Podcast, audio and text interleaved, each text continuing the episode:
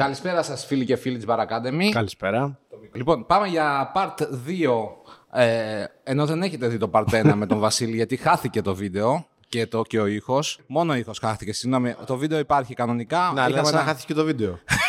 Έτσι πέφτει. ναι, το ίδιο είναι. Εμείς τον ήχο θέλαμε, γιατί κάνουμε podcast και δεν είχαμε τον ήχο. Τέλος πάντων, προσπαθήσαμε να τον ανακτήσουμε, δεν το καταφέραμε και ξαναφέραμε τον ε, Βασίλη να μας ξαναπεί. Ευχαριστώ που μου Ε, ξαναφέρνετε. το οποίο βέβαια μπορεί να είναι και για πολύ καλό, γιατί ε, έχουμε κάνει ήδη μια πρόβα, οπότε πάμε για ένα δεύτερο γύρο Έχουμε φέρει ατζέντα. συζήτησης, έτσι. Ε, μ, καταρχήν, πριν ξεκινήσουμε την όλη διαδικασία, τώρα εγώ μιλάω, λες και, λες και κάνουμε μια εκπομπή ζωντανή, ξέρω εγώ, που μιλάμε συνέχεια.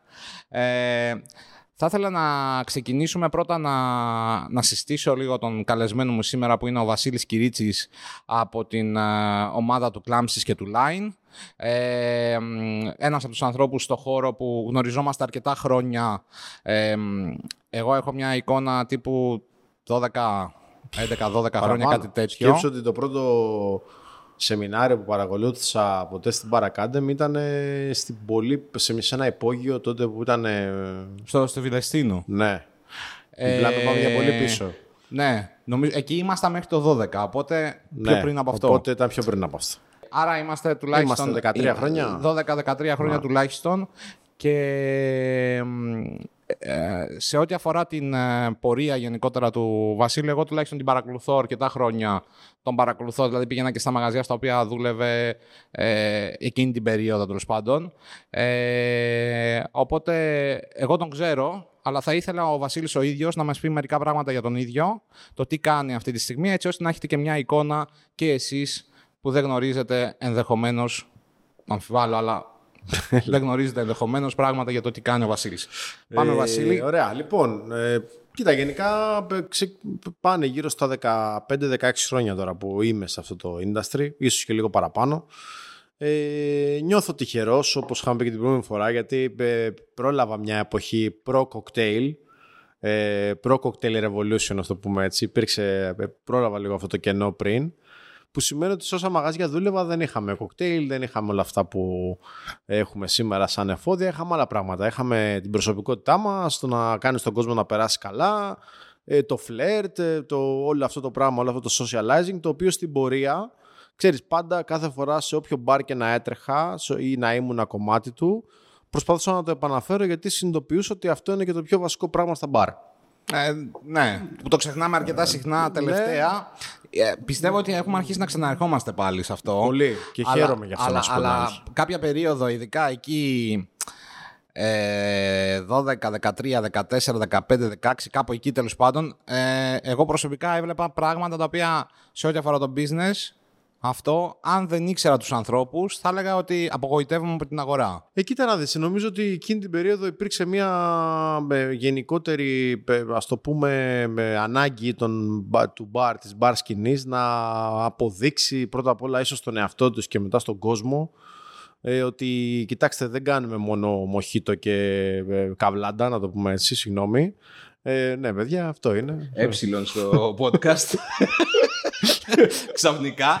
Τι να Ε κάνουμε, στο έτσι podcast είναι. δεν πειράζει. Ωραία, κάνουμε και λίγο πιο σοβαρά πράγματα. Έχουμε ξεκινήσει και ψαχνόμαστε και πρέπει να στα δείξουμε οπωσδήποτε αυτά. Το οποίο, αν με ρωτάς, δεν ήταν και τόσο κακό για εκείνη την εποχή, γιατί έπρεπε με κάποιο τρόπο να γίνει και αυτό το πράγμα. Αλλά θεωρώ ότι από κάποιο σημείο και μετά, ξέρεις, πήγε γι' αυτό στην Ναι, υπερβολή όταν, του. πα- όταν, ναι, όταν φτάνεις στο σημείο Ναι. να κοιτάς στραβά έναν τύπο που σε παραγγέλνει ένα Hey και ένα Valentine's. Ναι, ή όταν ξέρω Είναι εγώ, ρε παιδί λίγο- μου, ξέρεις, και από το οποίο υπάρχει ακόμα. Ε, έχει, έρχεται ένα στο, στο μπαρ σου και μιλάει για ελληνικό μπαρ και μιλάει για τη φιλοσοφία που έχουμε στα δικά μας μπαρ εδώ στη, στη χώρα μας.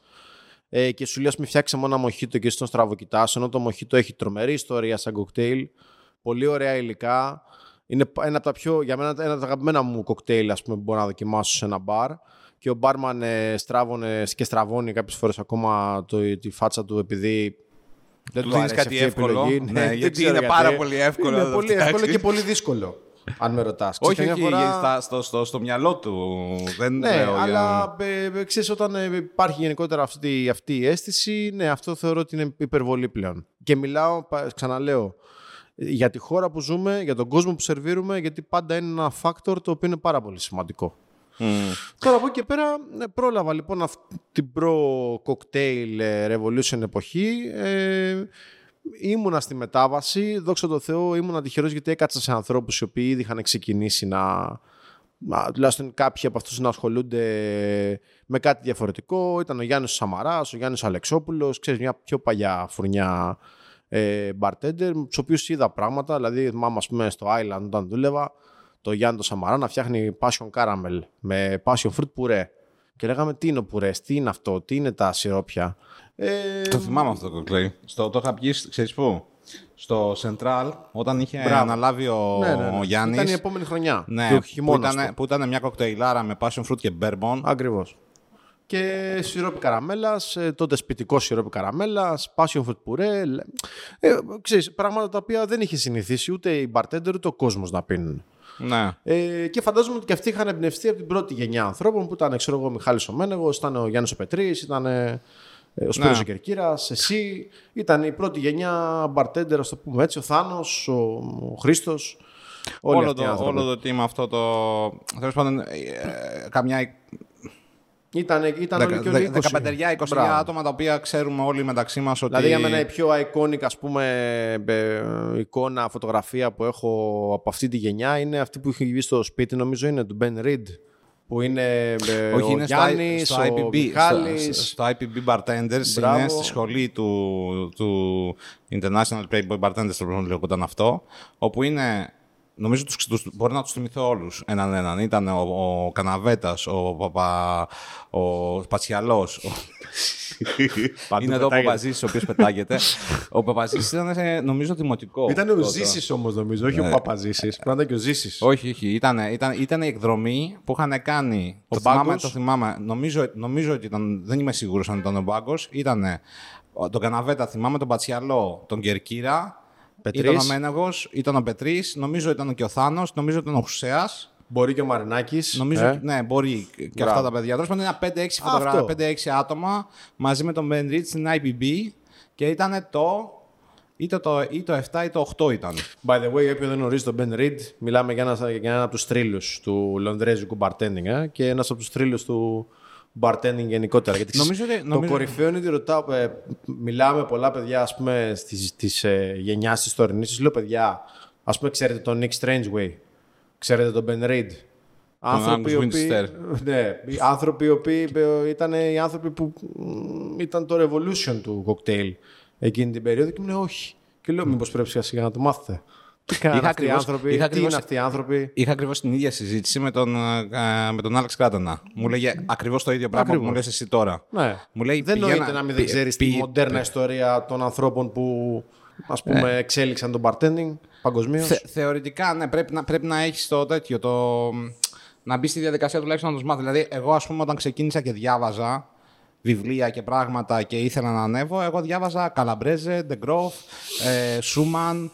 Ε, εντάξει, τον, τον, δεν συζητάμε τώρα για βιβλία που δεν υπήρχαν και τα λοιπά που ανακαλύφθηκαν μετά ή μπήκαν στη διαδικασία να τα βρούμε μετά για τους πιο παλιούς ακόμα, αλλά ναι. για μένα, ας πούμε, όταν διάβαζα, έπρεπε να τους μάθω και τον Ben Reed και τον Angus Winchester και τον Nick Strangeway και τον ε, Wayne Collins και τον ε, Douglas Anker, δηλαδή όλο, όλο, όλο αυτό το team του Λονδίνου. Ναι. Ξέρεις, όταν είχε έρθει στο, είχε έρθει στο Clamps σε ένα bar show και είμαστε πάνω στο, στο prep room και ανεβαίνει. εγώ ρε παιδί μου, γενικά είμαι ένας άνθρωπος ο οποίος όταν ε, για κάποιο λόγο, δεν ξέρω, μαζοχιστικό, πες το πώ θες, αυτά τα κοκτέιλ τα οποία ε, πάντα το μεγαλύτερο κομμάτι του bar industry έκραζε, με εξητάρανε. Μου προκαλούσαν, ξέρεις, ε, δημιουργικό ίστρο. Ναι. Ήθελα να ασχοληθώ με αυτά. Το θυμάμαι, το λέγατε. Να τα φέρω στα μέτρα μου για να μπορέσω να τα παρουσιάσουμε με ένα διαφορετικό τρόπο στον κόσμο. Και σκάει ο Ντάγκλα, ξέρω εγώ, μέσα στο prep room και είμαι σε φάση αδερφέ. σε ευχαριστώ πολύ. Μου έχεις δώσει, δεν ξέρεις πόση έμπνευση μου έχεις δώσει, ξέρω, για να κάνω ε, πολλά twist στο, σε, ένα, σε ένα porn star martini. Ήταν ναι. για μένα ένας από τους legend, γιατί είναι πάρα πολύ δύσκολο να κάνεις αν το σκεφτείς αυτό που έκανε αυτός με ένα ποτό. Εγώ, ε, ε, εγώ επειδή τον γνώρισα και λίγο λιγάκι περισσότερο τέλος πάντων και σαν ε, άτομο, δεν είναι ότι τον ξέρω έτσι, δεν, δεν κάναμε παρέα ποτέ. Αλλά όταν έχεις, ας πούμε, ε, ανθρώπους να σου μιλάνε, τους οποίους σέβεσαι πολύ και σου μιλάνε για αυτόν τον άνθρωπο και μιλάνε σαν να είναι ο, ο, ο απόλυτος άνθρωπος ο οποίος βοήθησε και σήκωσε όλη την αγορά του Λονδίνου. Ε, Μα δεν εγώ γι' αυτό, χρειάζεται να κάτι ξέρεις, άλλο. Γι' αυτό Είναι- καμιά φορά. Ε, όχι νευριάζω θα πω, αλλά όταν ακούω ξέρεις, έτσι λίγο παιδιά από τη νέα γενιά του bartending να χλεβάζουν κατά κάποιο τρόπο κοκτέιλ τα οποία ενδεχομένως να μην έχουν καν μπει στη διαδικασία να καταλάβουν πόσο διαδραστικά ήταν στην μοντέρνα ιστορία και σε όλο αυτό που κάνουμε σήμερα και πόσο τέλος πάντων είχαν το, την επίδραση στο, ε, στο Στο- κοινό. Όχι μόνο, στο- όχι μόνο στο bartending κοινό. Στο κοινό, το απλό κοινό. Ναι. Ωραία. Τότε ε, ε, υπάρχουν πολλές φορές που σε εισαγωγικά διαπληκτίζομαι με, τους, με, με τα καινούργια παιδιά γιατί του λέω παιδιά, διαβάστε γιατί αυτά τα κοκτέιλ και αυτά που κάνανε αυτοί οι άνθρωποι ίσως δεν τα γνωρίζετε. Οπότε καλό θα ήταν πρωτού ανοίξετε το στόμα σας και αρχίζετε το κράξιμο να κοιτάτε πρώτα, να μαθαίνετε. Εντάξει, είναι το ίδιο, φαντάζομαι το ίδιο η ίδια συμπεριφορά και σε ό,τι αφορά το μοχίτο που για μένα δεν έχεις το δικαίωμα να σχολιάσεις. Όχι, εννοείται. Ε, Ε, τι- το τι αν είναι καλό το συγκεκριμένο κοκτέιλ ή όχι. Ναι, οκ, μπορεί να μην είναι αυτό που θες να σερβίρεις εσύ, αλλά το έχουν πει και κάποια δισεκατομμύρια άνθρωποι, οπότε είσαι λίγο... Μα, πρέπει το να το δεις θέμα, παρακάτω. μα αυτό που ξεχνάμε στα μπαρ είναι ότι το θέμα δεν είναι τι θες να σερβίρεις εσύ, είναι τι θέλει να πει ο κόσμος και με ποιο τρόπο εσύ θα κάνεις αυτή την εμπειρία καλύτερη. Το να προτείνεις και άλλα πράγματα είναι το ένα κομμάτι της εμπειρίας. Δεν είναι απαραίτητα όμως και το important κομμάτι πάντα. Αυτό το κάνεις όταν βρεις το περιθώριο από τον, ε, από τον κόσμο να το κάνεις. Αν, κα- όλα αυτά είναι, Είναι απόψεις απόψεις προσωπικές. μας. έτσι. Όλοι, όλοι εδώ έχουμε Ναι. προσωπικές απόψεις Αυτό. και λέμε ότι, ό,τι πιστεύουμε εμείς. Δεν, δεν, δεν, δεν Εντάξει, μπαίνουμε. μετά- μετά από όλο αυτό στην πορεία ε, ε, πέρασε για ένα πολύ μικρό χρονικό διάστημα στο, από το Περεούμπου. Ε, λίγο με τον Γιάννη. Ξέρεις, ήταν και ο Μπάγκος τότε, ήταν ο, ο Αντώνογλου, ήταν ο Παπαδόπουλος. Έτσι, ε, Ήσασταν ε, μια περίοδο, ήσασταν dream team εκεί. Εντάξει, στο- εγώ ακόμα δεν μπορώ να πω ότι συγκαταλέγα τον εαυτό Ήσουν μου στα, στο... παιδιά, ήσουν στα παιδιά τα οποία είχαν. Δηλαδή Αλλά τότε, είχα- τότε ο Γιάννης σίγουρα είχε είχα- κάνει πολύ Είχα σοβαρή τρομερή ομάδα. θέληση να είμαι εκεί και ήθελα πάρα πολύ, έστω και για κάποιους μήνες να είμαι εκεί. No matter what που λένε. Ήταν η περίοδος που όταν πήγες εκεί, τουλάχιστον εγώ έτσι το θυμάμαι, που το Πέρε Ούμπου ήταν το, το κοκτέιλάδικο της γλυφάδας μακράν. Πηγαίναμε όταν, όταν κάνανε το, τα γενέθλιά τους, μαζευόμασταν, μαζευόταν όλο το community, ήταν σαν μπάσο Χαμός. εκείνη την εποχή. Δηλαδή ήταν η περίοδος που ήσασταν. ε, ο Γιάννης είχε καταφέρει, τουλάχιστον εγώ αυτό, παρα, αυτό έβλεπα απ' έξω, είχε καταφέρει να έχει μαζέψει ε, μια τρομερή ομάδα η οποία έκανε πραγματικά πολύ σοβαρή δουλειά. Εντάξει, Τα- ο Γιάννης πόντιζε είναι- πάρα πολύ κόσμο εκείνη την εποχή, το συγκεκριμένο μαγαζί, οπότε Και είναι και ο master του hospitality. Δηλαδή, είναι σαν- για μένα, για τα δικά μου, στα δικά μου μάτια, είναι ένας από τους master του hospitality. Πάντα ήξερε και ξέρει πώς να διαχειριστεί τον κόσμο μπροστά του. Και αυτό είναι τεράστιο skill. Ίσως το μεγαλύτερο ενός bartender. bartender in heart Ε, που λέμε. από εκεί ναι. και πέρα, ε, ναι, μετά ήρθε, ήρθε το gin joint. Ε, ας πούμε, στο gin joint πήγα και ε, ε, θυμάμαι τον εαυτό μου να τελειώνω από ένα άλλο μαγαζί που δούλευα τότε, το Aperitif, ο τωρινός Κούκος, και να πηγαίνω κα- σχεδόν κάθε μέρα στον, ε, στο Δημήτρη και να λέω, ξέρεις κάτι, εγώ θέλω να δουλέψω εδώ, μ' αρέσει το gin joint πολύ. Το θυμάμαι που μου το έλεγες. Μ' αρέσει, μ' αρέσει, μ' αρέσει, μ' αρέσει, μ' αρέσει. Του είχα ζαλίσει το, το mood. ε, ναι. Και μια μέρα, ξέρεις, έρχεται από το, ε, αυτός από το, με τη Χριστίνα, τη γυναίκα από το, από το Eclipse και μου λέει, ξέρεις κάτι, ε, εγώ το αυτό που έχω να σου προσφέρω είναι ε, ένα βραδινό, μια Δευτέρα βράδυ και μια ενδιάμεση βάρδια για να κάνεις την προετοιμασία. Δεν λέω, εντάξει, δεν με, δεν με νοιάζει, του λέω, θα έρθω. Έτσι, ξέρεις, σιγά σιγά δουλεύοντας και με τη θέληση, αρχίσαμε να, να παίρνουμε και ρόλο και πόστο στο, στο Gin Joint. Εντάξει, μετά ήρθε ο Νίκος, ο Μπάκουλης κατέβηκε από Θεσσαλονίκη, ταιριάξαμε πολύ ε, και, και επαγγελματικά και σε προσωπικό Ε, επίπεδο. ε, η- η φάση ήταν τώρα να κάνω μια μικρή παρένθεση γιατί δεν το γνωρίζω εγώ. Η φάση ήταν ότι ήσασταν φίλοι με τον Νίκο και ήρθε ο Νίκος ή Κοίτα, η ήρθε αλήθεια ο είναι ότι Νίκος δεν, στο είναι- μαγαζί. δεν, δεν ξέραμε ο φεύγοντας ένα από τον τη άλλον Θεσσαλονίκη. πάρα πολύ καιρό. Εγώ τον Νίκο τον γνώρισα το 2011 ε, στο, στη, Θεσσα- στη Θεσσαλονίκη πρώτη φορά που διαγωνιζόταν για το που κέρδισε το World Class. Εκεί τον γνώρισα πρώτη φορά. Ήσουν Α, και εσείς από τον τελικό; Όχι, ήμουνα, με- μας είχαν καλέσει να τον παρακολουθήσουμε. Α, οκ. Το τελικό νομίζω ήταν ανάμεσα στον Μπάγκο και στον ε, Μπάκουλη, κάτι τέτοιο, στο τέλος. Οι δύο τελευταίοι εννοείς, νομίζω, αλλά η ναι, αλλά δεκάδα, μη σε- θα η σε δεκάδα γελάσω. ήταν επίσης. Νομίζω ήταν ε, ο- η δεύτερη χρονιά που γινόταν. που είχε, είχε κερδίσει ο, ο Τέλης κέρδισε τον πρώτο Ηλία στο δεύτερο και νομίζω το τρίτο Μπράβο. ο Νίκος. Ναι, ναι, ναι. Άρα ήταν η τρίτη χρονιά. Είχαν ανέβει, πρέ- πρέπει το... το η, η, οχ- η, τέλος πάντων, νομίζω ότι ήταν 10 άτομα. Πρέπει να Κάτι ήταν τέτοιο, ναι. super, super duper ε, Ναι. ονόματα εκείνη την Δηλαδή θυμάμαι... Α, Τερζόπουλος, ε, Λάζαρος από το... ε, Δεν θυμάμαι το επιθετό του τώρα κόλλησα. Είχε, είχε ονόματα. Είχε και τότε ήταν και Θεσσαλονίκη πολύ στα... Ξέρεις, τι ήταν νομίζω πιο, δυνα, σε πιο δυνατό ε, φεγγάρι από την Αθήνα στο κομμάτι των ε, bartender. μ, Ε, οπότε είχε τρομερό ενδιαφέρον και συναγωνισμό και τέλος πάντων εκεί γνωριστήκαμε με τον Νίκο για πρώτη φορά. Δεν είναι ότι πιο πριν ήμασταν φίλοι, δεν, δεν τον ήξερα καν.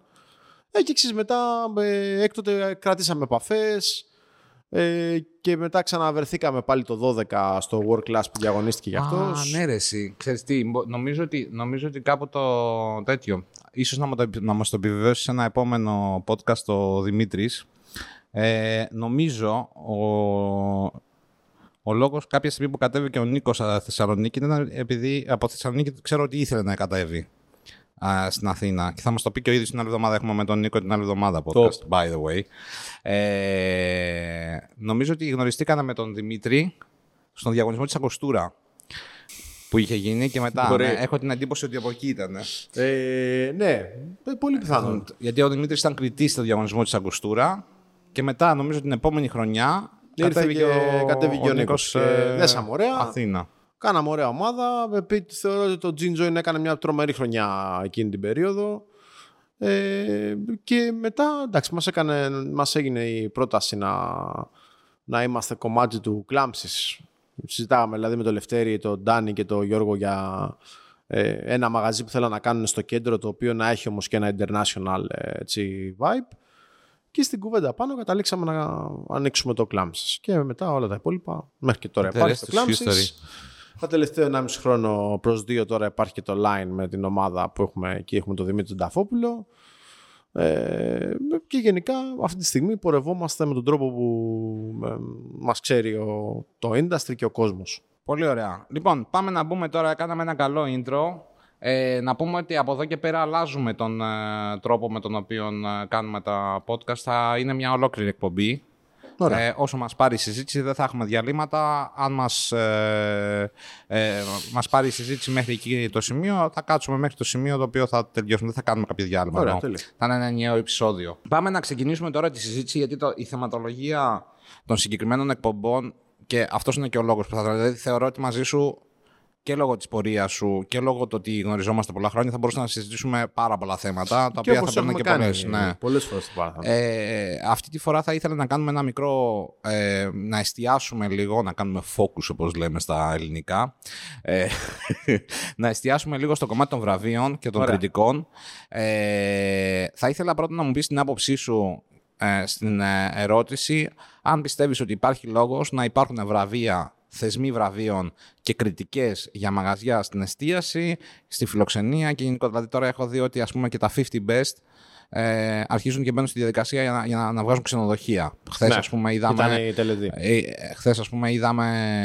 Είναι, σήμερα είναι 21 του μήνα. Χθες έγινε η τελετή από των 50 best hotels, εκ των οποίων το 35 ήταν το Astir Και Palace συγχαρητήρια και μπράβο και μπράβο και τους κιόλας σημαντικό πολλά.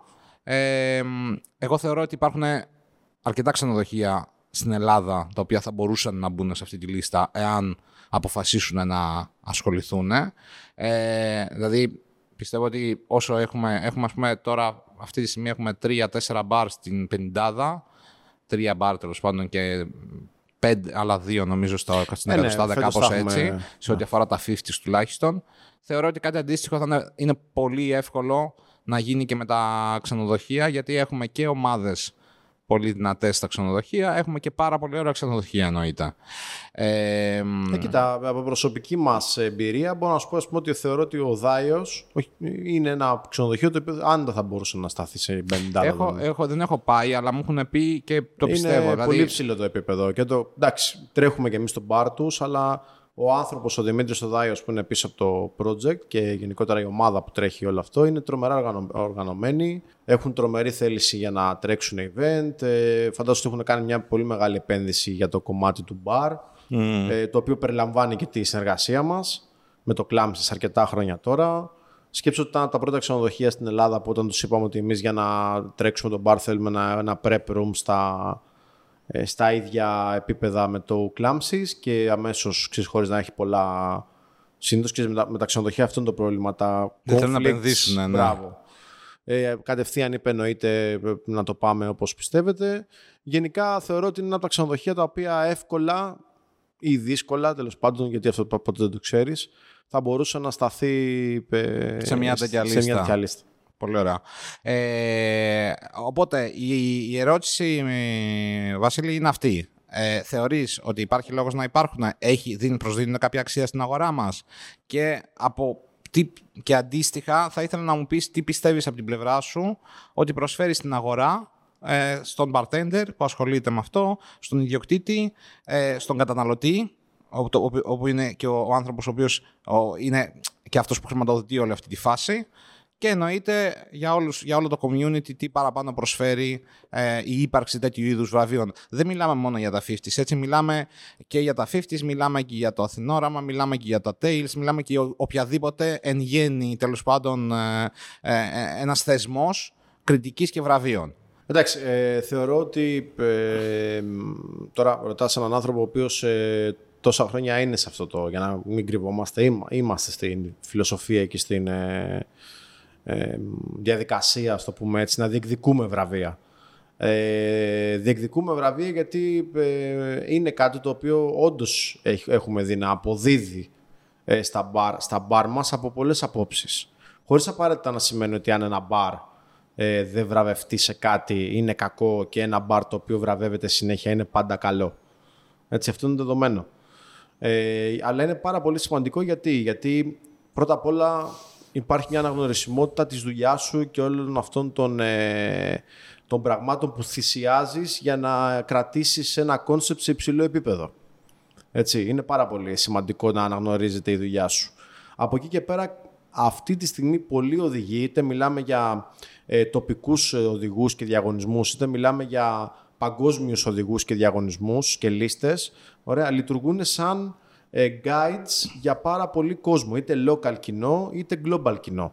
Σκέψου και εσύ ταξιδεύεις αρκετά ε, ανά τον κόσμο, πόσοι άνθρωποι πλέον ταξιδεύουν για να φάνε και να πιούνε σε διάφορες χώρες του κόσμου. Έτσι, και τα πρώτα πράγματα, τα πρώτη, η πρώτη οδηγή για παράδειγμα που κάποιος θα τρέξει, θα ανατρέξει άμα είναι σε αυτή τη διαδικασία και θέλει να δει εστιατόρια, ποιος είναι; Ο Μισελέν. Ναι. Είναι ένας οδηγός ο οποίος πάρα πάρα πολλοί κόσμος ε, όταν θα πατήσει το πόδι σε μια χώρα ξεκινάει να εξερευνεί ε, αυτούς τους οδηγούς για να βρει τα καλύτερα εστιατόρια στη χώρα που πηγαίνει. Αντίστοιχα λοιπόν στα bar, τα 50 best bars, τα Tales of the Cocktail, για να μιλάμε για έναν τουρίστα, για έναν άνθρωπο που έχει το εξωτερικό, είναι ένας οδηγός ε, έτσι ώστε να βρει το bar σου και να έρθει και να απολαύσει το concept σου. Για παράδειγμα, θα σου πω ένα πάρα πολύ συγκεκριμένο παράδειγμα. Το Clamsis, είναι ένα αμυγός, ε, ένα αμυγός. Είναι ένα μπαρ το οποίο κατά κύριο λόγο κάποιος θα το δει ως ένα χειμωνιάτικο μπαρ. Γιατί; Γιατί δεν έχει τόσο μεγάλο, τόσο μεγάλο εξωτερικό χώρο, ο, εξ, ο εξωτερικός του χώρος ε, περιορίζεται στο εσωτερικό του και εννοείται όλο αυτό το πράγμα το οποίο γενικότερα επικρατεί στην Ελλάδα, το κάθομαι έξω και απολαμβάνω στο πεζοδρόμιο το ποτό μου ή τρώω κάτι ξέρω εγώ και κάθομαι. Ε, Άρα λοιπόν όταν πρωτοξεκίνησε το Κλάμψης και μέχρι να, αρχίσει, να αρχίσουν όλοι αυτοί οι οδηγοί οι οποίοι συμπεριλαμβάνεται να, να το προβάλλουν αρκετά, το καλοκαίρι άδειαζε. Mm. Όταν σου λέω άδειαζε, άδειαζε. Δηλαδή τα πρώτα δύο-τρία χρόνια ήμασταν σε κατάσταση, ήμασταν λίγο μαγκωμένοι. Ε, υπήρχε βέβαια και όταν ανοίξαμε υπήρχε και, και σε καλοκαιρία εννοείς. Ναι, ναι, ναι. ναι, ναι, ναι. Όταν έμπαινε, ας πούμε, Ιούνιος, άδειαζε το μαγαζί. Και λέγαμε τώρα τι γίνεται, θα έρθει ο Σεπτέμβρης. Ξέρεις και όταν αδειάζει ένα μαγαζί και σκάει ο Σεπτέμβρης, δεν είναι εύκολο να. Ξαναγεμίσει, ναι. Ε, Έχεις το άγχος πάντα. Θα ξαναγυρίσει ο κόσμος, θα το ξεχάσει ο κόσμος στο μαγαζί; Ε, γιατί ξέρεις, δεν είμαστε και σε μια χώρα στην οποία το ποσοστό του κόσμου που βγαίνει είναι και τεράστιο. Ουσιαστικά ανακυκλώνουμε λίγο τους ίδιους άνθρωπους περίπου, ναι. Ωραία. Και αφού το Clumsies άρχισε να παίρνει μεγάλη αναγνωρισιμότητα από τα βραβεία και από τους οδηγούς, υπήρχε και εννοείται όλα ξεκινάνε από το concept, έτσι. Έχεις κάτι να πεις. Άρα γι' αυτό βραβεύεσαι, άρα γι' αυτό έρχεται και ο κόσμος στο μαγαζί σου. Είδαμε λοιπόν ότι ερχόταν αρκετά μεγάλο κομμάτι τουριστών, στο μαγαζί. Ωραία. Και μετέπειτα ακολουθούσε και ο local κόσμος. Οπότε ξαφνικά το Clams έχει βρεθεί μετά από κοντά 10 χρόνια λειτουργίας να είναι ένα μαγαζί το οποίο χειμώνα καλοκαίρι αυτή τη στιγμή θεωρώ ότι ο αριθμός των κοκτέιλ και των ποτών που παράγει σε σχέση με, το, με ένα μπαρ του κέντρου είναι υπέρογκος. Οπότε ναι, αν με ρωτάς, δεν είναι μόνο δηλαδή, το κομμάτι. Γιατί μιλάμε περίπου την ημέρα; Μπορώ να σου πω ότι κάνουμε τη μέρα 750 με 800 κοκτέιλ. Πάρα πολύ ωραία. Ε, είναι, δηλαδή πάνω ο, ο χώρος που έχουμε για να κάνουμε την προετοιμασία σε, σχέση, σε συσχέτιση με το πόσα κοκτέιλ παράγουμε κάτω είναι ακραίος. Και, ε, και, και πρωινό κομμάτι, όχι μόνο το βραδινό, και το πρωινό μας. Δηλαδή, δηλαδή μπαίνει ο κόσμος και πίνει κοκτέιλ από τις 12 ώρα, 12 ώρα το, το πρωί. Μπορεί να μπει ας πούμε, μια παρέα Αμερικάνων και να πιει σε μισή ώρα 10 old fashion ο καθένας. Σούπερ. Ναι. Σούπερ, είναι αυτή η λογική. Άξι και επειδή έχουμε και λίγο στη φιλοσοφία μας αυτό το Mediterranean που είμαστε λίγο πιο ανοιχτοί. Γεια σας, καθίστε, λίγο την περιποίηση. Ωραία. Ε, ο άλλος είναι στο mood του πίνω. Mm. Φέρε μου, πίνω, γουστάρω, σε τυψάρω κιόλας γιατί έχω περάσει καλά. Ευχαριστώ πάρα πολύ, φεύγω. Μια χαρά. Οπότε γενικά θεωρώ ότι ναι, από αυτό το κομμάτι ε, το, το, ένα, το ένα πολύ σημαντικό είναι ότι επιβραβεύεται η δουλειά σου. Η ομάδα νιώθει ότι είναι στο σωστό δρόμο. Έτσι όλοι μαζί παλεύουμε για κάτι. Εκτός από το concept, όταν μάλλον το concept μας είναι δυνατό, αυτό αναγνωρίζεται και από το industry κοινό, αλλά τελικά αναγνωρίζεται και από το ευρύ κοινό, το οποίο ακόμα και να μην ξέρει ακριβώς τι μπορεί να είναι τα 50 best bars ή τα tails ή τα, δεν ξέρω, το FNL ή το Αθηνόραμα, διαβάζει ότι ένα bar έχει βραβευτεί από ένα θεσμό, άρα αξίζει τον κόπο να το επισκεφτώ. Πολύ ωραία. Σε ό,τι αφορά, αυτό σε ό,τι αφορά το, το κομμάτι του, της αξίας και αυτό που βλέπεις εσύ σαν ε, επαγγελματίας και για την ομάδα, επιχειρηματικά μου έχεις, έχεις πει επίσης, εμένα τουλάχιστον με έχεις, ε, μου το έχεις τεκμηριώσει το για ποιο λόγο να υπάρχει. Ε, σε ό,τι αφορά την διαδικασία αυτή, δηλαδή, εσείς τώρα είσαστε ένα μαγαζί, είσαστε, είσαστε, έχετε και τα δύο μαγαζιά τέλος πάντων, που είναι στα 50s, έχουν είναι, έχουν δουλειά και ναι, τα δύο μαγαζιά, δόξα τω Θεώ. Δηλαδή δεν είναι ότι χρειάζεται κάποια αναγνώριση ή κάποιο βραβείο για να έρθει ο κόσμος. Από τη στιγμή που το καταφέρνεις αυτό, θέλω να ρωτήσω κάτι λίγο πιο βαθύ. Από τη στιγμή που έρχεται ο κόσμος και το έχεις καταφέρει μία φορά, δεύτερη φορά, τι σε κάνει εσένα να πηγαίνεις και να συνεχίζεις την επόμενη χρονιά; Την επόμενη χρονιά. Δηλαδή, σε παρατηρώ αρκετά χρόνια, γιατί όλο αυτό από το 2014 μέχρι σήμερα είναι 7 χρόνια τι 7 χρόνια, τι μέτρησες; 9, 9 χρόνια. 9 χρόνια. 7 χρόνια μέτρησα. 9, είναι 9 χρόνια που εσύ, ο Νίκος και η υπόλοιπη ομάδα, ο, ο, η υπόλοιπη ομάδα εννοώ των ανθρώπων που ταξιδεύουν και κάνουν πράγματα γι' αυτό, έτσι. Ε, ε, αυτό το πράγμα είναι κάτι βαρύ. Είναι βαρύ από, από αρκετά πράγματα. Αρκετά και από άποψη ε, οικονομική και από άποψη χρόνου και από άποψη κούρασης και από άποψη ε, κορεσμού. Γιατί εγώ προσωπικά, ας πούμε, έπαθα μια υπερκόπωση αρχές της χρονιάς αυτής. Έπαθα ένα burnout το οποίο ε, με έκανε να προβληματιστώ λιγάκι για το αν θέλω να συνεχίσω να κάνω τόσο busy δουλειά. Ναι. Εσένα εσένα και ε, θα ρωτήσω και αντίστοιχα και αντίστοιχα και τους υπόλοιπους ανθρώπους κατά καιρούς που θα έρχονται από εδώ. Τι σε κάνει και συνεχίζεις και παιδί μου κρατιέσαι σε αυτή την ε, φάση και συνεχίζεις και είσαι τόσο... Δηλαδή τώρα έχεις έρθει από Καζακστάν, ναι. αν δεν κάνω λάθος. Ναι, ναι, ναι δηλαδή ε, ήσουν, ήσουν στην Αλμάτη. Ποιος, τι, τι είναι αυτό που σε κάνει να, να συνεχίζεις να πηγαίνεις στην άλλη άκρη του κόσμου σε μέρη τα οποία ενδεχομένως είτε δεν έχουν να σου δώσουν κάτι παραπάνω πέρα από το ταξίδι, το ότι θα γνωρίσεις καινούριους ανθρώπους, αλλά. Τι, τι ε, είναι κοίτα, πάντα ε, θα σου πω. Είναι ε, η δουλειά αυτή γενικά. Εάν πεις ότι τα έμαθα όλα, τα ξέρω όλα, έχω φτάσει σε ένα επίπεδο και πλέον δεν έχει να μου πει κανένας τίποτα, θεωρώ ότι είναι και η στιγμή που αρχίζει η κάθοδος. Η λογική του τα ξέρω όλα, ε, είμαι γνώστης των πάντων, ε, τα έχω ζήσει όλα, έχω χορτάσει από όλα, είναι συνήθως και η στιγμή που αρχίζει να σε... Να, η κατιούσα. Α, προσωπική μου άποψη πάντα. Αυτό βέβαια δεν σημαίνει ότι πρέπει πάντα να κυνηγάς ε, όλο αυτό το lifestyle. Δηλαδή, αν με ρωτάς προσωπικά, θα σου πω ότι και εγώ έχω αρχίσει και μετά από 9-10 χρόνια που αυτό το πράγμα γίνεται συνεχόμενα. Δεν μπορώ να σου πω ότι παντού θα πάω και θα περάσω όσο ωραία θα ήθελα να περάσω. Είτε γιατί μπορεί να υπάρχει ένα συγκεκριμένο πρόγραμμα είτε γιατί ε, το lifestyle αυτό δεν μπορείς να το ακολουθείς από τη μία χώρα στην άλλη να πηγαίνεις να πίνεις, να τρως, τρως, πίνεις, πίνεις, τρως και όλο αυτό το πράγμα, δηλαδή ξέρεις κάπου σε θες τη, τη, την πραγματική σου ζωή. Αρχίζεις και ζητάς την πραγματική σου ζωή. Ε, και αυτό είναι ένα μεγάλο πρόβλημα. Ε, αλλά από εκεί και πέρα θεωρώ ότι η επανάπαυση πιο πολύ του ότι ε, έχω ζήσει, έχω κάνει πέντε πράγματα, εντάξει, έχει φτάσει το, τα, τα μπαρ μου ε, σε ένα μεγάλο επίπεδο και τώρα πλέον θα πηγαίνουν μόνα τους. Ε, είναι κάτι το οποίο σε κάνει, μάλλον θα αρχίσει να δημιουργεί μια κατιούσα κατάσταση για τα, για τα μπαρ όσον αφορά το κομμάτι των, ε, των, ε, με τις λίστες, τα βραβεία και όλο αυτό. Ε, να μου πεις σε αυτά τα δύο τι θυσιάζεις και τι κρατάς. Ε, πάντα για να έχεις ένα αποτέλεσμα το οποίο να βρίσκεται σε ψηλό επίπεδο πρέπει να θυσιάσεις σε κάποια πράγματα. Απλά η γνώμη μου είναι και η προσωπική μου άποψη ότι πρέπει να καταλαβαίνεις, να ακούς τον εαυτό σου και να, να καταλαβαίνεις ποιο είναι το σημείο το οποίο πρέπει να πάρεις κάποια στιγμή λίγο την απόστασή σου για να μπορέσεις να συνεχίσεις να το κάνεις. Το να, το να βάλεις ε, στη διαδικασία, δηλαδή συζητάγαμε κάποια στιγμή μαζί και μου είχες πει ότι σε ό,τι αφορά ας πούμε το...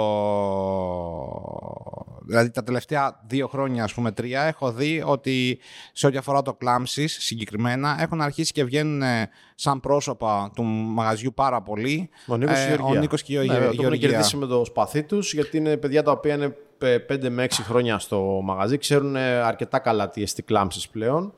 Ε, είναι άνθρωποι που μπορούν να εκπροσωπήσουν τον brand παρά έξω και είναι χαρά μας ε, να, ε, και θέλουμε, ωραία, για πολλούς λόγους. Ο ένας είναι γιατί όπως λες δεν μπορείς να πηγαίνεις παντού, δεν μπορείς να ταξιδεύεις παντού. Θα πρέπει να αφιερώσεις τη ζωή σου να κάνεις μόνο αυτό το πράγμα. Υπάρχουν δύο-τρεις άνθρωποι στο industry που το κάνουν αυτό. Εγώ δεν μπορώ να το ακολουθήσω, δεν θα μπορούσα να το ακολουθήσω σε αυτό το βαθμό. Μιλάς ε, globally ναι, ναι, ναι. industry, έτσι, όχι, ναι. όχι στην Ελλάδα. Όχι, όχι, global, σε, σε ό,τι αφορά λοιπόν αυτό το κομμάτι, εγώ θα ήθελα να έρθω εκεί που, που, που θα ήθελα να σε ρωτήσω κάτι το οποίο πιστεύω ότι μπορείς να το απαντήσεις εσύ και οι άνθρωποι που είσαστε και αποφασίζετε τέτοιου είδους πράγματα. Πόσο εύκολο είναι να πάρεις το δικό σου το πρόσωπο από ένα brand και να βάλεις στη θέση σου κάποιον άλλον τόσο στο κομμάτι το εγωιστικό, γιατί θεωρώ ότι ο βασικότερος λόγος που δεν γίνεται αυτό στις αγορές και στα bars είναι εγωιστικός. Θέλουμε όλοι να φαινόμαστε εμείς για κάποιο λόγο, ενώ στην πραγματικότητα Τέλος πάντων, η δική μου άποψη σε αυτό είναι ότι ε, πρέπει να φαίνονται και άλλοι άνθρωποι εκτός από σένα. Τέλος πάντων. Αυτό σημαίνει. Πόσο εύκολο είναι αυτό να το κάνεις και να μπεις στη διαδικασία να, να βγάλεις από, το, από μέσα σου το κομμάτι να φαίνομαι εγώ για το brand το οποίο χτίζω, γιατί ε, το Clamsys χτίστηκε πίσω από μια ομάδα συγκεκριμένη, οι άνθρωποι οι οποίοι το αναδείξαν αυτό το προϊόν είναι συγκεκριμένοι και ήταν και τα πρόσωπα του μαγαζιού για πολλά χρόνια. Πόσο εύκολο είναι να, να μπεις στη διαδικασία να φέρεις ανθρώπους, ναι, μεν από την ομάδα, αλλά να, να γίνουν το πρόσωπο αντί για εσένα. Και σε ρωτάω προσωπικά, προσωπικά σαν, να σαν, σαν, σαν Βασίλης, ναι, πόσο εύκολο ήταν για σένα να μπεις στη διαδικασία να κάνεις πίσω ή αν όχι να κάνεις πίσω, να προτείνεις ακόμα να γίνει αυτό; Ε, κοίτα να δεις, ε, ε, θεωρώ ότι η απάντηση δίνεται στο γήπεδο που λένε, στο, στο τερέν. Ε, για μένα ήταν πάρα πολύ εύκολο. Από τη στιγμή που καταλαβαίνεις και θεωρείς ότι έχουν περάσει τα χρόνια και βλέπεις ότι κάποιοι άνθρωποι παραμένουν στην ομάδα σου ε, σε ένα τεράστιο βαθμό έχουν... Ε, γιατί για μένα το, το βασικό μου θέμα δεν είναι αν ο άνθρωπος ο οποίος ε, θα πάει να εκπροσωπήσει το κλάμι θα ξεπεράσει εμένα, μακάρι να ξεπεράσει εμένα. Αυτό είναι το ζητούμενο. Δεν μπορούμε να είμαστε για πάντα. Ξέρεις, το μεγαλύτερο πρόβλημα που έχουν οι επαγγελματίες, όχι μόνο στο κομμάτι του μπαρ, σε όλα τα, στο επιχειρηματικό κομμάτι, σε όλα, στον καφέ, στους σεφ, σε όλα, είναι ότι θεωρούν ότι θα είναι για πάντα. Δεν μπορείς να είσαι για πάντα. Υπάρχουν άνθρωποι που βγαίνουν είναι καινούργοι, έχουν μεγαλύτερη όρεξη από μένα, σίγουρα σε κάποια πράγματα. Εσύ μπορεί να έχεις κάποια άλλα πράγματα, μπορεί να έχεις την εμπειρία να καθοδηγήσεις αυτούς τους ανθρώπους καλύτερα, έτσι ώστε και τον εαυτό τους αλλά και το brand να βγει πιο σωστό. Ωραία, αλλά αν, υπά... αν έχεις την ψευδέστηση ότι θα υπάρχεις για πάντα, ε, θα εκλείψεις σίγουρα πάρα πολύ γρήγορα. Πολύ ωραία. Οπότε, οπότε, αν με ρωτάς, θα σου πω ότι ε, για μένα προσωπικά ήταν πάρα πολύ εύκολη απόφαση ε, βλέποντας ότι υπάρχουν ε, όχι μόνο δύο ο Νίκος και η Γιώργη, αλλά και άλλα παιδιά τα οποία παραμένουν στην ομάδα αρκετά χρόνια ε, και σιγά σιγά μάλλον έχουν καταλάβει τι εστί κλάμψης, ωραία, έχουμε ταξιδέψει και μαζί σε κάποια ταξίδια και έχουμε δει ότι μπορούν να σταθούν σε ένα πολύ ψηλό επίπεδο και να εκπροσωπήσουν τον brand και πλέον σιγά σιγά, όχι σιγά σιγά, εγώ θα σου πω τον Νίκος Γεωργία αυτή τη στιγμή έχουν κάνει πάρα πολλά ταξίδια για το Κλάμψης και το feedback που παίρνουμε είναι πάρα πάρα πολύ θετικό. Άρα τι να πω, ότι, δηλαδή δόξα τω Θεώ μετά από τόσα χρόνια ε, φήμη και αναγνωρισιμότητα και βραβεία και awards και personal awards και, και, και έχουν έρθει. Ε, πρέπει να πάρουν κι άλλοι. Πώς το κάνουμε τώρα; έτσι είναι. Έτσι είναι η ζωή. Αυτό, αυτό ήταν αυτό που ήθελα να μου... Και νομίζω ότι η απάντησή σου είναι πολύ ε, ολοκληρωμένη σε ό,τι αφορά το θέμα, το, το, το, τι ήθελα να μου απαντήσει τέλος πάντων. Ναι. Ε, σαν ε, τέτοιο, σαν...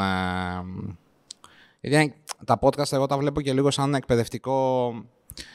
Τα, τα βλέπω, δηλαδή εγώ τα, πούμε, τα podcast τα ακούω όχι για να μάθω μόνο πράγματα, αλλά τα ακούω επειδή το θεωρώ και ένα, έναν τρόπο εκπαίδευσης και δικό μου και εξέλιξη, με εξέλιξης μου ως άνθρωπο.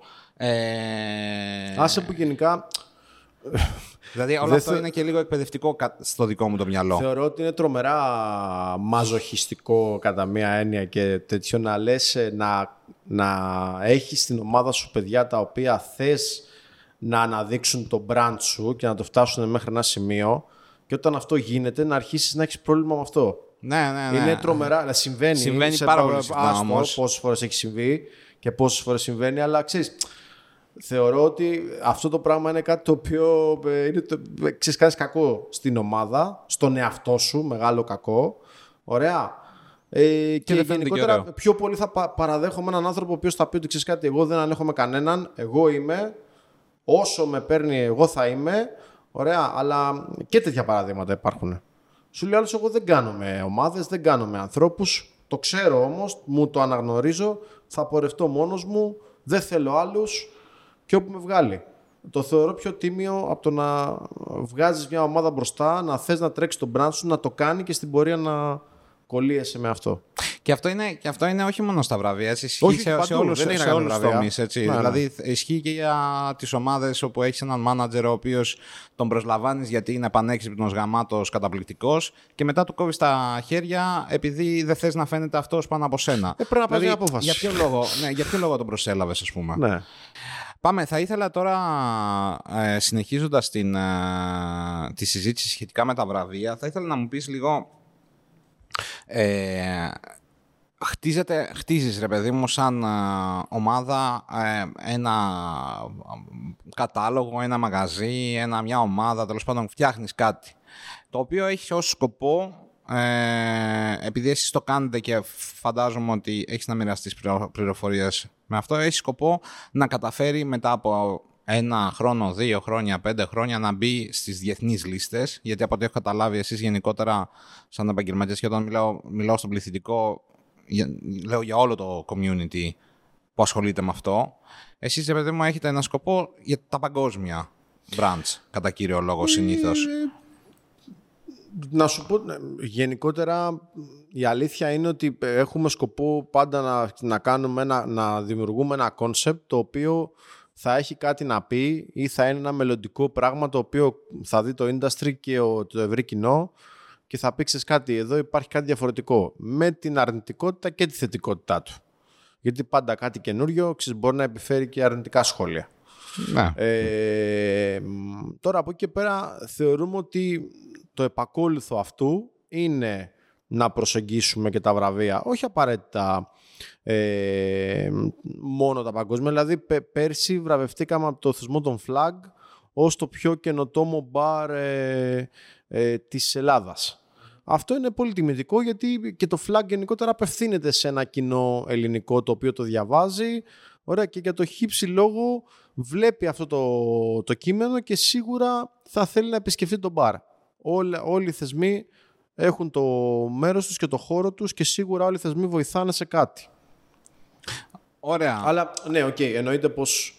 Επειδή εγώ ε, αυτό έχω καταλάβει από το παρατηρώντα στη δουλειά σας. Δηλαδή, ναι. όταν, όταν ε, πάει ένα μαγαζί και διοργανώνει καλή κόσμο από τις άλλες πόλεις του κόσμου και κάνει events με chefs και με bartenders και με οτιδήποτε άλλο γύρω-γύρω και κάνει events στο μαγαζί, αυτό δείχνει γενικότερα ότι πέρα από το ότι προσφέρεις εννοείται στους πελάτες σου, το, το πρώτο πράγμα αυτό κάνεις, κάνεις κάτι ωραίο στους πελάτες σου, αλλά ε, δείχνει και μια, δηλαδή είναι και μια επένδυση η οποία είναι λίγο πέρα από το local κοινό. Σίγουρα, σίγουρα. Γιατί όταν, όταν καλείς τώρα τριάστερο ε, εστιατόριο ή τον καλύτερο bartender στον κόσμο ή ε, τον, το, νούμερο ένα στο, στα 50s ε, του κόσμου και κάνεις events μαζί τους, δεν στοχεύεις μόνο στο να Όχι. κάνεις πράγματα locally, στοχεύεις στο να κάνεις πράγματα globally. Τουλάχιστον η δική μου η, Όχι αυτό βλέπω. Και το, ε, έχει δύο δρόμους αυτό το πράγμα. Το ένα είναι το κομμάτι των βραβείων όπως λέμε και το άλλο είναι και, και αυτό ε, χτίστηκε όλα αυτά τα χρόνια η σχέση μεταξύ εταιριών ποτών και bars και ή γενικότερα χώρων εστίασης. Δηλαδή αυτή τη στιγμή το ότι έχουμε φτάσει σε ένα σημείο, ας πούμε με το Line, ε, να παρουσιάζουμε ένα πρόγραμμα ε, και ένα schedule με το τι θα κάνουμε την επόμενη χρονιά ακριβώς, ίσως όσο πιο, όσο πιο ακριβώς γίνεται με, τις, ε, με τα event μας, τα concept μας, τους bartender και τα, τα εστιατόρια ή τα bars που θα καλέσουμε και αυτό ουσιαστικά να κάνει, να κάνει πάρα πάρα πολύ καλό και στο line αλλά και στην εταιρεία ποτών έτσι γιατί είναι μια πολύ ωραία και δημιουργική αλληλουχία ε, θεωρώ ότι βοηθάει αρκετά στο να καλύπτεις έξοδα ε, και πράγματα τα οποία θα χρειαστούν για να φέρεις όλο αυτόν τον κόσμο. Άρα δηλαδή είναι ένα κομμάτι του marketing του ενός μαγαζιού, ενός μπαρ, γιατί ουσιαστικά πλέον τα μπαρ περιέχουν και ένα μεγάλο κομμάτι marketing. Ναι. Το οποίο δεν είναι κακό. Άρα είναι δηλαδή εσύ αυτό που, μου λες, αυτό που μου λες τώρα, ότι αυτό που παρατηρώ εγώ στο line τα τελευταία 1,5-2 χρόνια που έχετε ανοίξει, είναι ότι εσείς κάνετε την δουλειά με αυτό το... Δηλαδή, απιστε... Έτσι κάνουν τη δουλειά το 95% των μπαρ στην Ελλάδα αυτή τη στιγμή ε, σίγουρα. Ε, σίγουρα υπάρχει συνεργασία με τις εταιρείες με τις οποίες λες ποιους θες να φέρεις. Ωραία. Αντίστοιχα σε βοηθάνε ε, με τα αεροπορικά, ίσως με, τα, με το να σου προσφέρουν κάποια, κάποιες φιάλες. Έτσι, και αντίστοιχα αυτοί παίρνουν ένα αρκετά καλό marketing και δημιουργικό από το bar και το bar έχει τη δυνατότητα να καλέσει ε, διάφορα bar από το εξωτερικό. Θεωρώ ναι, ότι δεν είναι μόνο στην Ελλάδα, δεν εκπλήσει κανέναν. Είναι κάτι το οποίο συμβαίνει σε παγκόσμιο επίπεδο. Δεν είσαστε ε, πολλά τα μαγαζιά που το κάνετε αυτό. Είσαστε αλλά θέλω να, συμπληρώσω κάτι, θέλω να συμπληρώσω κάτι. Για να φτάσουμε στο σημείο να γίνει αυτό. Περάσαν 10 χρόνια. Έτσι, ναι. Περάσαν 10 χρόνια και ε, κάποια μπαρ είχαν personal budgets και μεγάλα budget που επενδύανε έτσι ώστε να φέρουν ανθρώπους οι οποίοι ε, στην αρχή, ας πούμε, εγώ θυμάμαι με το Clampsys καλούσαμε κόσμο, μεγάλα ονόματα, να έρθουν στην Αθήνα πρώτα απ' όλα, να δουν τι είναι η Αθήνα, ωραία, και τι είναι αυτό το κλάμψη στο οποίο κάνουμε. Θέλουμε να δείξουμε κάτι διαφορετικό στο industry και εισπράταμε πολλά όχι. Και δεν ξέρω και δεν θέλω. Ναι, μου το είπε και αυτό στο έτσι. προηγούμενο. Ναι. ναι, έτσι είναι. Και, πολλά... και, παρα... και, το θυμάμαι, και το θυμάμαι και εγώ εκείνη την εποχή, γιατί και αντίστοιχα εκείνη την εποχή ε, συζητούσαμε με κόσμο. Ναι. Οπότε και ξέραμε τι γίνεται στην αγορά. Και αναγκαζόμασταν, αναγκαζόμασταν γιατί το θέλαμε να δίνουμε, να ξοδεύουμε αρκετά λεφτά από το personal budget του bar μας για να φέρουμε αυτόν τον κόσμο να δει τι κάνουμε και στο industry και, ε, και στο ευρύ κοινό, για, για το ευρύ κοινό τι σημαίνει global bartending. Ωραία. Και θεωρώ ότι αυτό που είπα πριν είναι ένα κατόρθωμα τελικά. Το να μπορούν να δουλεύουν οι εταιρείες ποτών μαζί με τα μπαρ και να, και να δημιουργικά και οι δύο να αποφελούνται από αυτό το πράγμα είναι κάτι το οποίο και σε παγκόσμιο επίπεδο το έχει καταφέρει το industry μας και είναι πάρα πολύ σημαντικό. Mm. Ε, σε ό,τι αφορά αυτό το κομμάτι, σαν, σαν πλάνο, αυτό που καταλαβαίνω εγώ ότι λες είναι ότι αυτός είναι ο τρόπος με τον οποίο κάνετε manage τον bar σας. Κάνετε, διαχειρίζεστε τον bar σας. Είναι ένα, και αυτό, ένα, σημαντικό, way, είναι ένα σημαντικό management ναι, του bar, το οποίο ε, θεωρώ ότι βοηθάει και την, μια, την αντίστοιχη εταιρεία από τον να ξέρει Ωραία, το budget που θα διαθέσει. Γιατί και αυτοί διαθέτουν ένα budget, ωραία, με σκοπό το πάντρεμα και τη δημιουργία διαφόρων event. Αυτά τα event πιο παλιά τι ήτανε, δεν το λέω με κακή ναι. έννοια, παρτάρες, ποτάρες και και, άλλη, και, και, και λίγο διαφορετική φάση. Τώρα και τι είναι, promotion ε, με, με ένα Ναι. ποτό το οποίο έρχονταν κάποια ομάδα ανθρώπων ε, οι οποίοι μοιράζανε πράγματα, κάνανε κάποια παιχνίδια. Κάνανε... Τώρα αυτό Μπράβο. το πράγμα, όλο αυτό το budget έχει πάει στο Μπράβο. λίγο πιο δημιουργικό. Ε, θεωρώ ότι είναι ένα κατόρθωμα του bar industry ότι κατάφερε να δείξει να, αυ- αυ- ότι αυτή η αλληλουχία μεταξύ ετε, εταιριών ποτών ε, και bars μπορεί να δημιουργήσει κάτι το οποίο όντως έχει ένα πολύ Ωραία. ωραίο ε, να το πω highlight, να το πω ε, θετικό expose ε, των project που, κάνουν, που γίνονται στα bar. Πολύ ωραία.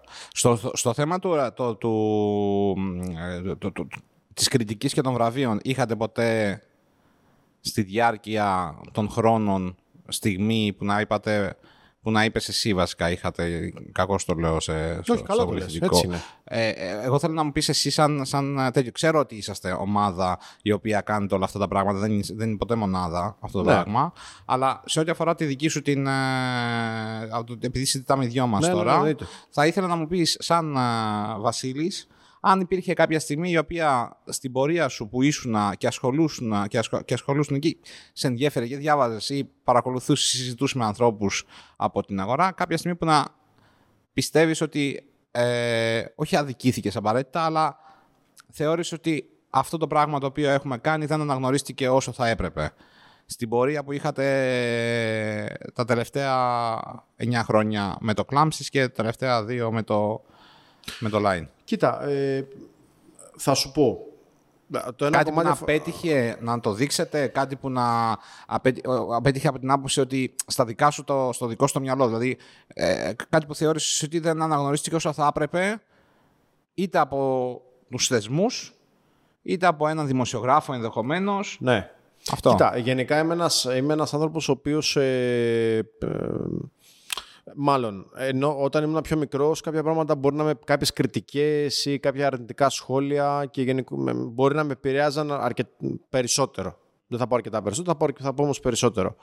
Ε, μεγαλώνοντας πλέον έχω βάλει αρκετά φίλτρα ε, τριγύρω μου. Ε, δε, θεωρώ ότι κάθε άποψη, μάλλον έχω, έχω καταλήξει σε αυτό, ότι κάθε άποψη είναι σεβαστή, ο καθένας έχει την άποψή του, ε, την ακούς, τη φιλτράρεις ε, και από εκεί και πέρα ε, αν θεωρείς ότι είναι κάτι το οποίο πρέπει να κρατήσεις, το κρατάς. Αν θεωρείς, το οποίο είναι, κα- θεωρείς ότι αυτό που ακούγεται δεν έχει και ιδιαίτερη βάση, ε, προχωράς παρακάτω ήρεμα και ωραία. Πάντως σε ένα γενικό πλαίσιο το θέμα είναι να αντιλαμβάνεσαι ότι ο καθένας έχει την άποψή του και σίγουρα το τι κάνεις εσύ δεν μπορεί να ταιριάζει με όλους. Ε, από εκεί και πέρα, εντάξει, ε, όταν δημιουργείς ένα concept και θεωρείς ότι αυτό που θα παρουσιάσεις είτε στην αρχή όταν κάναμε το Clumsies είτε τώρα με το Line μπορεί να πει κάτι το οποίο να έχει μια διαφορετική οπτική όπως είπα και πιο πριν πρέπει να είσαι έτοιμος να αντιμετωπίσεις και αρνητικά σχόλια. Είτε από το ευρύ κοινό είτε από δημοσιογράφους είτε από θεσμούς είτε από το οτιδήποτε. Έτσι ε, Εσείς ήσασταν έτοιμοι δηλαδή να το δεχτείτε αυτό τότε, όταν Ε, ήσασταν 10, πριν 10 χρόνια, που ήσουν, πόσο χρόνο Δεν ήσουν είμα- τότε; Ήμασταν λιγότερο έτοιμοι. Παρ' όλα αυτά το δεχτήκαμε γιατί ε, είδαμε ότι η αναγνωρισιμότητα του concept που κάναμε ήρθε γρήγορα και ίσως αυτό να βοήθησε. Δηλαδή στους πρώτους 6 μήνες το Clumsies πήγε νούμερο 22 στον κόσμο. Οπότε αυτό ξέρεις αυτόματα μάζεψε και πολλά... Μάζεψε και πολύ κόσμο καλός κακός που ήθελε να πει πιο πολλά αρνητικά σχόλια. Είναι ένα, μια απόδειξη ότι ε, παιδιά, οκ, καλά τα λέτε, αλλά υπήρξε και ένα μεγάλο κομμάτι του industry το οποίο εκτιμάει αυτό που κάνουμε, οπότε πριν πείτε ό,τι θέλετε να πείτε, δείτε και λίγο. Έτσι. Ε, εντάξει, το Line ήμασταν πολύ, εγώ προσωπικά ήμουν πολύ πιο έτοιμος και εντάξει, μπορώ να σου πω ότι πλέον μετά από τόσα χρόνια ε, δεν μπορώ να σου πω ότι τα αρνητικά σχόλια που διαβάζω ή που βλέπω ή που αφουγκράζομαι πάω σπίτι μου και στεναχωριέμαι. Δεν στεναχωριέμαι πλέον. Ε, Δεν πώς- στεναχωριέσαι, όχι, ρε όχι, φίλε, δεν- για δεν τα με χειρότερα στεναχωρεί. κοκτέιλ που έχω δοκιμάσει ποτέ, ας πούμε. όχι, καλά, όχι, όχι ειδικά, ειδικά για αυτό θα σου πω γιατί, γιατί ε, το, το τι είναι ωραίο κοκτέιλ για τον καθένα πραγματικά είναι τρομερά υποκειμενικό. Ε, δηλαδή αυτό πρέπει να το καταλαβαίνεις, ε, δεν υπάρχει αντικειμενικότητα στη γεύση και στην παλέτα του καθενός. Ωραία. Οπότε ναι, ειδικά πλέον ε, δεν μπορώ να σου πω ότι πάω σπίτι μου και στεναχωριέμαι. Δεν στεναχωριέμαι σχεδόν καθόλου. Μπορώ να σου πω, μπορώ να στεναχωριέμαι. Όχι, δεν στεναχωριέμαι. σπίτι μου. ψάχνω, ψάχνω τη στεναχωρία στο μυαλό μου. Όχι, όχι, εντάξει, δεν με στεναχωρούν πλέον τα σχόλια τα αρνητικά. ε, αλλά με προβληματίζουν και συζητάω με την ομάδα όταν θα δω ένα σχόλιο το οποίο μπορεί να καταλάβω. Με, γιατί καθ... ξυστή, άκου. Μπάλα βλέπεις η μπάσκετ. Ο μέσος, Δεν ε, βλέπω, αλλά ξέρω τι ωραία. θα πεις. Ο μέσος οπαδό λοιπόν τι κάνει όταν πάει στο γήπεδο; Κρίνει. Ναι. Και πάντα συνήθως ο παίκτης ο οποίος δεν μπήκε είναι ο καλός. Ε, υπάρχει ένα μαύρο Όλοι πρόβατο είναι στην προπονητής, ομάδα ναι. που τον βρίζουν όλοι. Ωραία. Αλλά ο προπονητής στο... κάνει προπόνηση με αυτήν την ομάδα κάθε μέρα. Βλέπει ποιος είναι σε καλή ψυχολογία, βλέπει ποιος είναι σε κακή ψυχολογία. Προσπαθεί λίγο να αφουγκραστεί την ομάδα του, τους παίχτε του, να, να κρατήσει ισορροπίες μέσα σε αυτή την κατάσταση. Όλο αυτό το κοινό δεν το ξέρει. Μμ. Το κοινό βλέπει μόνο το terrain και αυτό πρέπει να κάνει. Τι ωραίο παράδειγμα. Ωραία. Μπράβο. Ε, Πολύ ωραίο παράδειγμα. ε, αντίστοιχα λοιπόν θα σου πω ότι ε, μ, αν θα καταλάβω ότι από αυτά που ακούω και διαβάζω κάτι στέκει, γιατί μπορεί να στέκει, γιατί δημοσιογράφοι είναι οι άνθρωποι, θα πούν την άποψή τους. Όχι, εγώ δεν μιλάω μόνο για ε, δημοσιογράφους, ή- μιλάω και για το όχι, κοινό. ή Ναι. το κοινό θα πει την άποψή του. Ωραία. Ή τους Αν- άλλους επαγγελματίες. Ναι. Πολλές φορές. Διαβάζοντας λοιπόν πράγματα από όλη αυτή, όλη αυτή την γκάμα των ανθρώπων, θα κρατήσεις και μερικά τα οποία μπορεί να στέκουν. Και αυτά θα συζητήσεις με την ομάδα. Ε, θεωρώ ότι το να μεταφέρεις τα υπόλοιπα στην ομάδα ή μέσα σου είναι περιττός χρόνος. Πολύ ωραία. Έχεις ε, έρθει ποτέ ε, σε αντιπαράθεση με σχόλιο από τις... ε, τώρα ε, έκανα μια ερώτηση σε ένα από τα προηγούμενα podcast των ε, Πάνο τον Δελγιάννη που συζητάγαμε το κομμάτι της κριτικής και τον ρώτησα σχετικά με τις πλατφόρμες ε, Google, Foursquare, TripAdvisor και όλα αυτά τέλος πάντων Ναι. ε, κατά πόσο έχουν η αξία για αυτόν οι κριτικές που γίνονται εκεί. Τώρα, καλός ή κακός, όταν θα πας σε ένα... Ε, δηλαδή, εγώ το, πάντα το φιλτράρω αυτό το πράγμα όταν πηγαίνω έξω. Δηλαδή, πας σε μια πόλη, λέω, ας πούμε, πας το, πρόσφατα, ε, να πούμε τώρα στο, σαν παράδειγμα. Πάω, ας πούμε, στην Ρώμη. Ωραία. Έχω πάει 10 φορές στη Ρώμη. 15, ξέρω εγώ, από τις ε, επισκέψεις. Ναι. Μπορεί να υπερβάλλω λίγο, αλλά έχω πάει πολλές. Να έχεις πάρα πολλές τέλος πάντων. Ε, Μπαίνοντας, λοιπόν, όταν πας να ψάξεις λοιπόν πού θα φας, τι θα πιεις, οκ, θα φας, θα πιείς, αν δεν έχεις φίλους, η μόνη σου λύση είναι το Google Maps, το TripAdvisor, το Foursquare και διάφορα άλλοι, διάφορα άλλοι τέτοιοι οδηγοί. Ε, δεν κάνω, εγώ δεν κάνω follow το Michelin γενικότερα. Κάνω follow το, ε, ακολουθώ το, τα 50 σε ό,τι αφορά τα bars.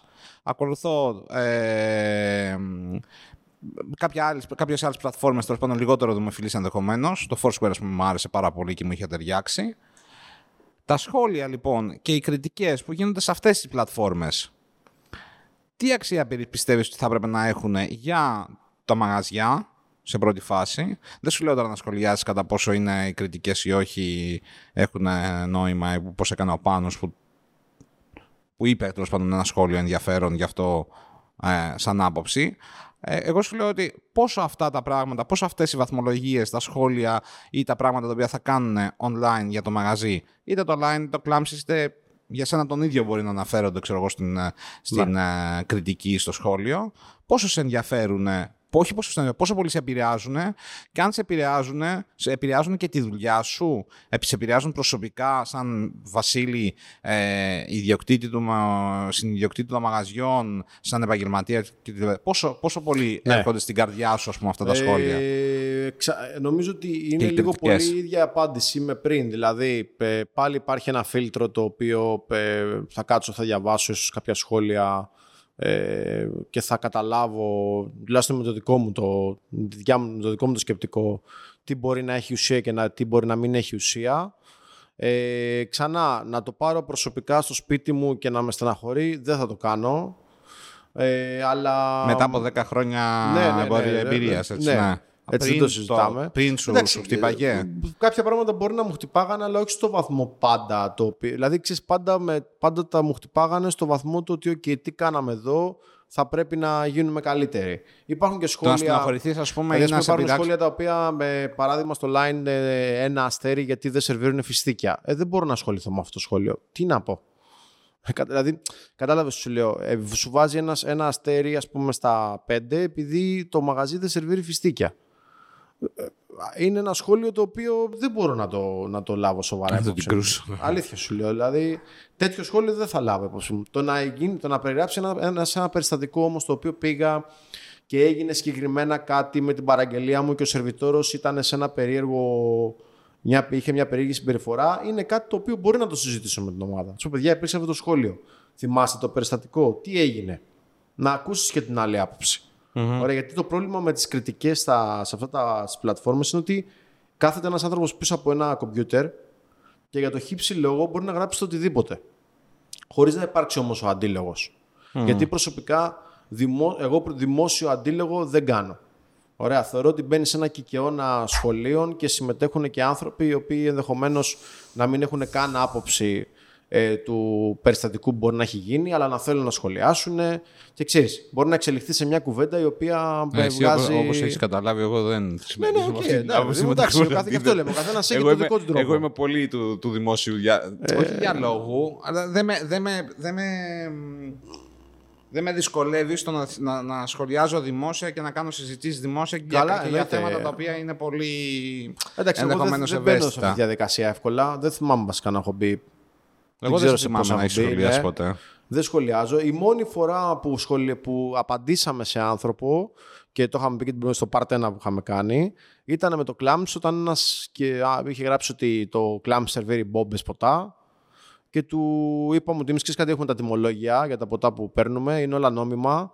Ωραία, εάν ε, μπορείς να μας αποδείξεις ότι αυτό που λες ισχύει, ε, τότε ε, οκ, το δεχόμαστε. Αλλά αν δεν ισχύει, θα, κάνεις, θα σου κάνουμε μήνυση. Αλλιώς πρέπει να κατεβάσεις το, το σχόλιό σου. Γιατί είναι κάτι το οποίο προσβάλλει σε ένα μεγάλο βαθμό.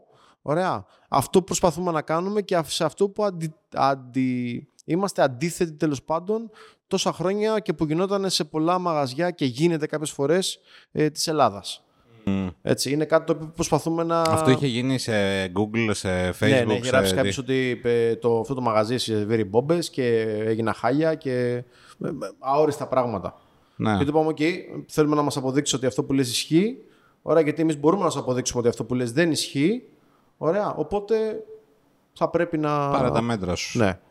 Ωραία. Ε, αλλά μόνο, δηλαδή έχει γίνει μία φορά στα 10 χρόνια γιατί γράφτηκε τέτοιου είδους σχόλιο. Αλλά κατά τα άλλα σχόλια τύπου σαν αυτό που ανέφερα πριν ή ξέρω εγώ.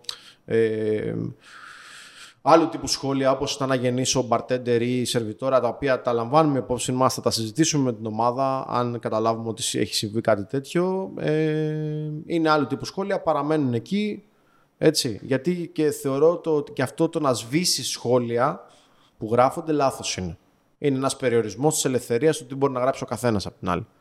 Ο καθένας μπορεί Ναι, εγώ να έχει νομίζω την ότι- γνώμη του, έτσι. νο- νομίζω ότι άμα είναι κάποιο πολύ ακραίο σχόλιο το οποίο φαίνεται ότι ο άλλος έχει μια. Ε, πώς το λένε, μια έκθρα με εσάς ή με το μαγαζί ή με Θε- οτιδήποτε. θεωρώ ότι αυτός που θα το γράψει και θα έχει μια έκθρα με εμάς, θα φανεί αυτή η έκθρα. Οπότε Και θα το καταλάβει και ο υπόλοιπος κόσμος. κόσμος. Ακριβώς. Ναι, δηλαδή δεν, δεν, δεν τίθεται θέμα θεωρητικά. Ναι. Έχω δει, ας πούμε, μαγαζιά στην Αθήνα. Μαγαζιά, έτσι, όχι μακριά. Στην Αθήνα μαγαζιά να μπαίνουν σε αντιπαράθεση με να σχολιάζουν κάθε άσχημο σχόλιο και να απαντάνε επιθετικά σε Ναι. κάθε άσχημο σχόλιο. Το οποίο, κατά την άποψή μου, αυτός μπορεί να κάνει ό,τι θέλει, αλλά ο κόσμος καταλαβαίνει ότι έχει μπει κάποιος είτε με ψευδόνυμο και σχολιάζει και απαντάει και είναι επιθετικός είτε ο ίδιος είναι επιθετικός και αγενής με τους άλλους καταλαβαίνει αντίστοιχα ότι δηλαδή μπορεί να κάνει πολύ μεγαλύτερη ζημιά πιστεύω Ναι, από ότι βάλτε να... αυτό σου στη. Δηλαδή, εντάξει, και εγώ όταν μπαίνω να. Γιατί θα πάω, όπως λες, στο εξωτερικό, δεν ξέρω σε όλα τα μέρη κόσμο να με κατευθύνει. Θα μπω να διαβάσω κριτικές, όχι μόνο σε μπαρ. Ε, Σε ένα γιατρό θες να βρεις και μπαίνεις να διαβάσεις τις αξιολογήσεις του. Τι έχει γράψει ο κόσμος, ας πούμε. ναι. Έτσι. Και νομίζω ότι καταλαβαίνεις λίγο πολύ αυτά που γράφουν, ε, αν, Αν έχεις έχουν μια βάση ή στοιχειώδη όχι. κρίση, αν τι έχει βάση και τι δεν έχει βάση. ναι. Συμφω... Θεωρώ ότι ο κόσμος αυτό. Α, συμφωνούμε. δηλαδή, η συμβουλή μου προς τον κόσμο είναι να κάνει αυτή. Διαβάζεις όλα τα σχόλια και φιλτράρεις τι μπορεί όντως να είχε βάση και τι γράφεται και είναι Πολύ εκτός τόπου ωραία. και χρόνου.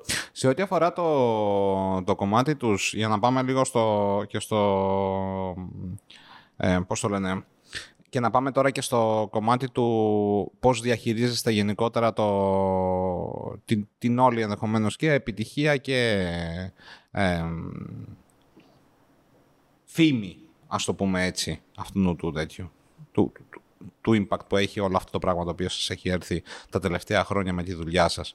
Ε, θεωρείς ότι υπάρχουν πράγματα τα οποία από την δική μας την αγορά λείπουν σε, αυτά, σε αυτούς τους θεσμούς; Δηλαδή λείπει κάποιος θεσμός από την Ελλάδα, λείπει κάποιος θεσμός από την παγκόσμια αγορά σε αυτή την κατηγορία, στα βραβεία, στις κριτικές, στο, στο, στο community γενικότερα; Κοίτα, γενικά είμαστε full στο, στα βραβεία και στους θεσμούς. Αυτό είναι, αυτό είναι δεδομένο. Δηλαδή, ε, πλέον, ας πούμε, άμα δεις και τα 50s έχουν αρχίσει και έχουν παρακλάδια. South America, hotels, τα Tails έχουν γενικά καλύπτουν μια μεγάλη γκάμα μπαρ ε, ε, που είναι, να είναι high volume, το άλλο μπορεί να είναι bar selection. Γενικότερα υπάρχουν αρκετά βραβεία θεωρώ και σε παγκόσμιο επίπεδο και σε τοπικό επίπεδο. Ε, εμένα θα μου θεωρώ ότι αν πιάσουμε το τοπικό επίπεδο θα πρέπει σε κάποια πράγματα να παραδειγματιστούν από τα παγκόσμια δρόμενα ε, και όπως είχαμε πει και την προηγούμενη φορά, θεωρώ ότι είναι πάρα πολύ σημαντικό όταν ε, ε, διαλέγουμε είτε να φτιάξουμε έναν οδηγό είτε να βγάλουμε το καλύτερο μπαρ από κάποια μπαρ ε, γιατί είναι, για μένα είναι δύο διαφορετικά πράγματα. Ξέρεις, το ένα είναι, οδηγό, το, στο ένα είναι φτιάχνουμε έναν οδηγό, στο άλλο είναι κάνουμε βραβεία. Mm-hmm. Βραβεία και οδηγός είναι κάτι διαφορετικό.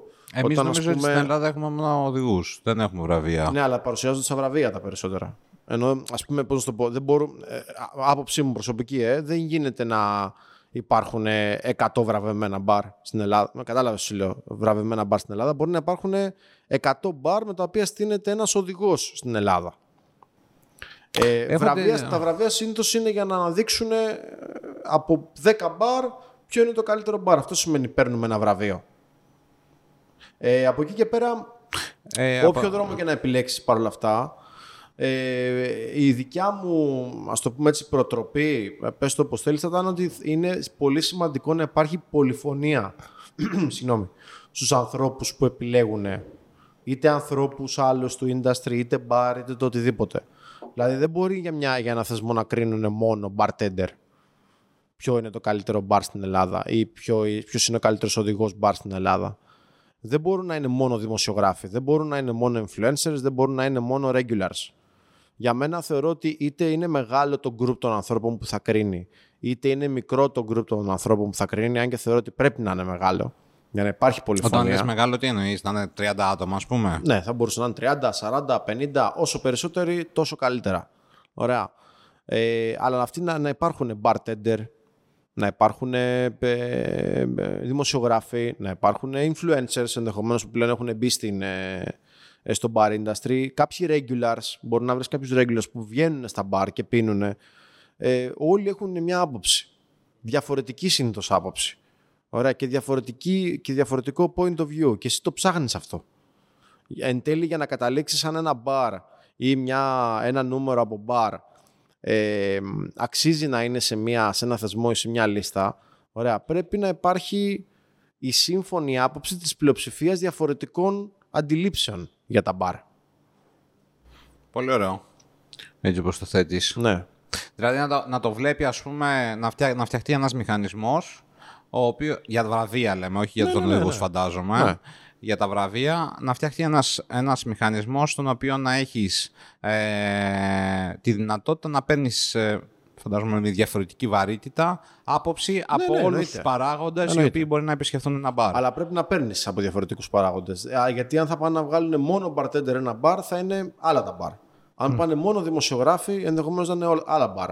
Αν πάνε Υποτίθεται μόνο regulars... ότι ο κριτικός, κριτικός γεύσης ή κριτικός μπαρ, ας το πούμε έτσι, υποτίθεται ότι πρέπει να είναι ε, 360 το, το, η, η, οπτική του. Είναι.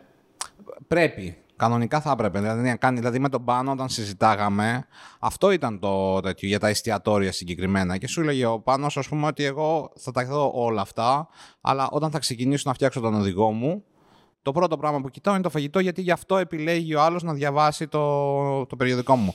Από εκεί και πέρα. Εμένα, εγώ είμαι γενικά με λάτρε της πολυφωνίας και των ε, διαφορετικών οπτικών. Ωραία. Ε, από ανθρώπους οι οποίοι όμως περιβάλλονται από, τα, από την εστίαση, έτσι.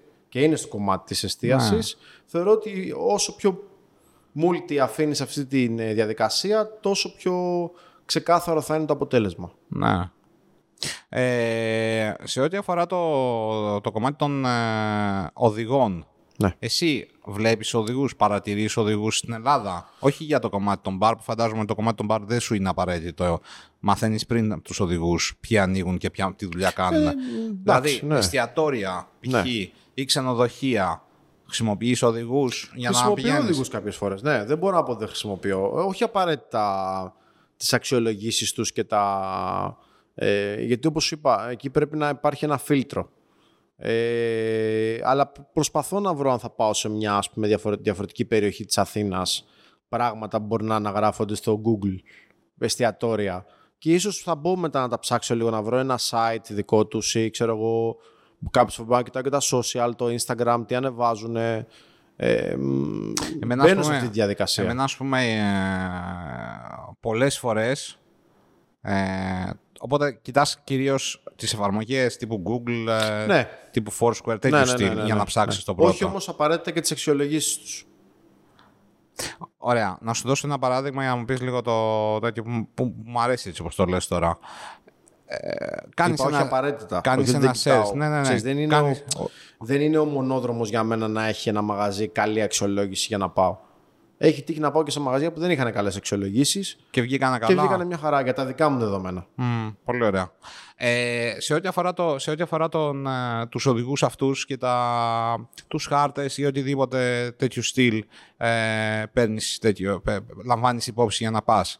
Ε, ε, ποιες εφαρμογές χρησιμοποιείς κατά κύριο λόγο ως επαγγελματία; Δηλαδή δεν θε- θέλω να βγάλουμε το κομμάτι του μπαρ, γιατί στο κομμάτι του μπαρ είμαστε, δεν είμαστε αντικειμενικοί, έχουμε το δικό μας το μυαλό, έχουμε τη γνώση κτλ. Ας πούμε πως ψάχνεις για φαγητό ε, σε ένα μέρος, σε ένα χωριό, σε, ένα, ε, σε μια πόλη στην οποία πηγαίνεις για πρώτη φορά. Τι κάνεις; Κατά κύριο λόγο ψάχνω στο Google. Πατάω Google ε, την περιοχή, εστιατόρια, ας το πούμε έτσι, τι ταβέρνα ή ό,τι θέλω να ξέρω, πάω να- θέλω ένα καλύτερο εστιατόριο. Αλλά ανάλογα στην περιοχή που είσαι. Mm-hmm. Αν ας πούμε πας στη Θεσσαλονίκη που έχεις πολλές επιλογές, θα μπω στο Google, θα ψάξω ξέρω εγώ, είτε εστιατόριο, είτε ταβέρνα, είτε wine bar. Θα κοιτάξω τι μου βγάζει, θα μπω μέσα, θα δω φωτογραφίες. Κατά κύριο λόγο ψάχνω στο, στο Google. Ε, σκούφους, Michelin, ε, 50s, restaurants λέμε. Όταν πηγαίνεις έξω, κοιτάς.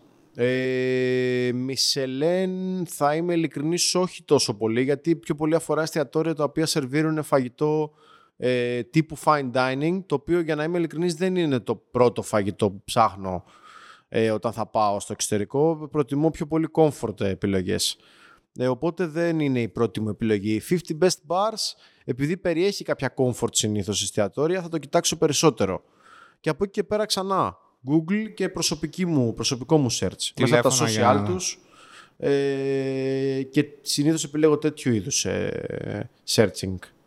Πολύ ωραία. Ποιο είναι το Δεν μπορώ να σου πω σημαντικότερο. δηλαδή ότι το Michelin και η Σκούφη και όλη, αυτό το, όλη, όλη αυτή η οδηγή είναι ο πρώτος μου ε, η πρώτη, ε, προσωπικά έτσι. Άλλοι Προσωπικά. μπορούν να το έχουν Ευαγγέλιο. Όχι, όχι, είναι η πρώτη φορά που προτιμώ την να, κάνω την να ερώτηση. πάω σε, προσωπική, σε προσωπικό researching να δω τι προσφέρει το κάθε εστιατόριο, ενδεχομένως τα μενού τους από το site ε, και όποιο καταλάβω ότι μου αρέσει να το επισκεφτώ. Πολύ ωραία. Πιστεύεις ότι μια, ε, ε, ε, ένας οδηγός εφαρμογή ή κάτι άλλο, όπως ήταν το Blue Blazer, δεν ξέρω αν Ναι, ναι, ναι, ναι. το θυμάσαι από την Ιταλία, θα είχε, τέτοιο, θα είχε ένα νόημα στην Κοίτα, Ελλάδα; Έχουν βγει, βασικά όχι στην Ελλάδα, αλλά έχουν βγει σε, μ, σε παγκόσμιο επίπεδο, όπως λες, κάποια apps που κάνουν αυτή τη δουλειά. Είναι λίγο υποκειμενικό. Εμένα, ας πούμε, δεν με βοηθάνε τόσο πολύ. Προτιμώ, πο- ξανά, personal research. Ε, αλλά σίγουρα υπάρχει κόσμος ο οποίος τα επισκέπτεται. Δηλαδή, ξέρω, υπάρχει ένα, ένα, μ, σ- ένα, ένα application, για παράδειγμα, για specialty coffee shops. Το Ναι. οποίο είναι στην Ευρώπη. Μου το είχε δώσει ο Μάρτιν Χούντακ το έχω στο κινητό μου και αυτό ας πούμε το επισκέπτομαι κάποιες φορές. Πάω σε μια πόλη και επειδή δεν είναι εύκολο να βρεις τα specialty ε, coffee shops ε, τριγύρω σου, σου βγάζει σε μια ακτίνα 2 χιλιόμετρων πόσα είναι αυτά τριγύρω σου. Πώς λέγεται; Ναι, λέγεται νομίζω coffee. Μπορεί να λέγεται coffee. Δεν ξέρω. Α, Θα, θα, άσε με να το δω και στο στείλω. Ωραίο, ωραίο, ωραίο, πολύ ωραίο. Ε, ας πούμε, επειδή, επειδή δεν είμαι τόσο εξοικειωμένο. Θα σου πω, γιατί νομίζω εκείνη η απάντηση. Σε πράγματα που δεν είμαι τόσο εξοικειωμένος, μπορεί να μπω σε ένα application να κάποιος μου το προτείνει και είναι όντως σοβαρό και σου δίνει 10 πληροφορίες να, να κάνω search. πάμε να σου κάνω μία άλλη ερώτηση που πιστεύω από το... Έχεις να μας πεις στο συγκεκριμένο πράγμα, είσαι από τους λίγους που μπορούν να μας πούνε τέλος στην Ελλάδα. σε ό,τι αφορά τα, ε, τις διαδικασίες που υπάρχουν στην, ε, στο, στο, στο community των 50 best συγκεκριμένα. Ναι. Υπάρχουν πράγματα τα οποία πιστεύεις ότι έχουν αλλάξει κατά καιρούς, τα οποία μπορεί να μην είναι προς τη σωστή κατεύθυνση σαν αλλαγές στη λειτουργία τους; Ε, κοίταξε να δεις, όλοι οι θεσμοί ξεκινάνε με έναν τρόπο και στην πορεία αλλάζουν. Ε, γενικότερα στα 50 θεωρώ ότι γίνονται πράγματα προς το καλύτερο προς το ή καλύτερο. προς το χειρότερο. Γιατί έχω, εγώ έχω απόψεις από ανθρώπους που είναι στο χώρο αρκετά χρόνια στο κάθε αντικείμενο, οι οποίοι μου λένε ότι πηγαίνει προς το χειρότερο ορισμένα πράγματα από τις αποφάσεις που έχουν πάρει είναι προς το χειρότερο.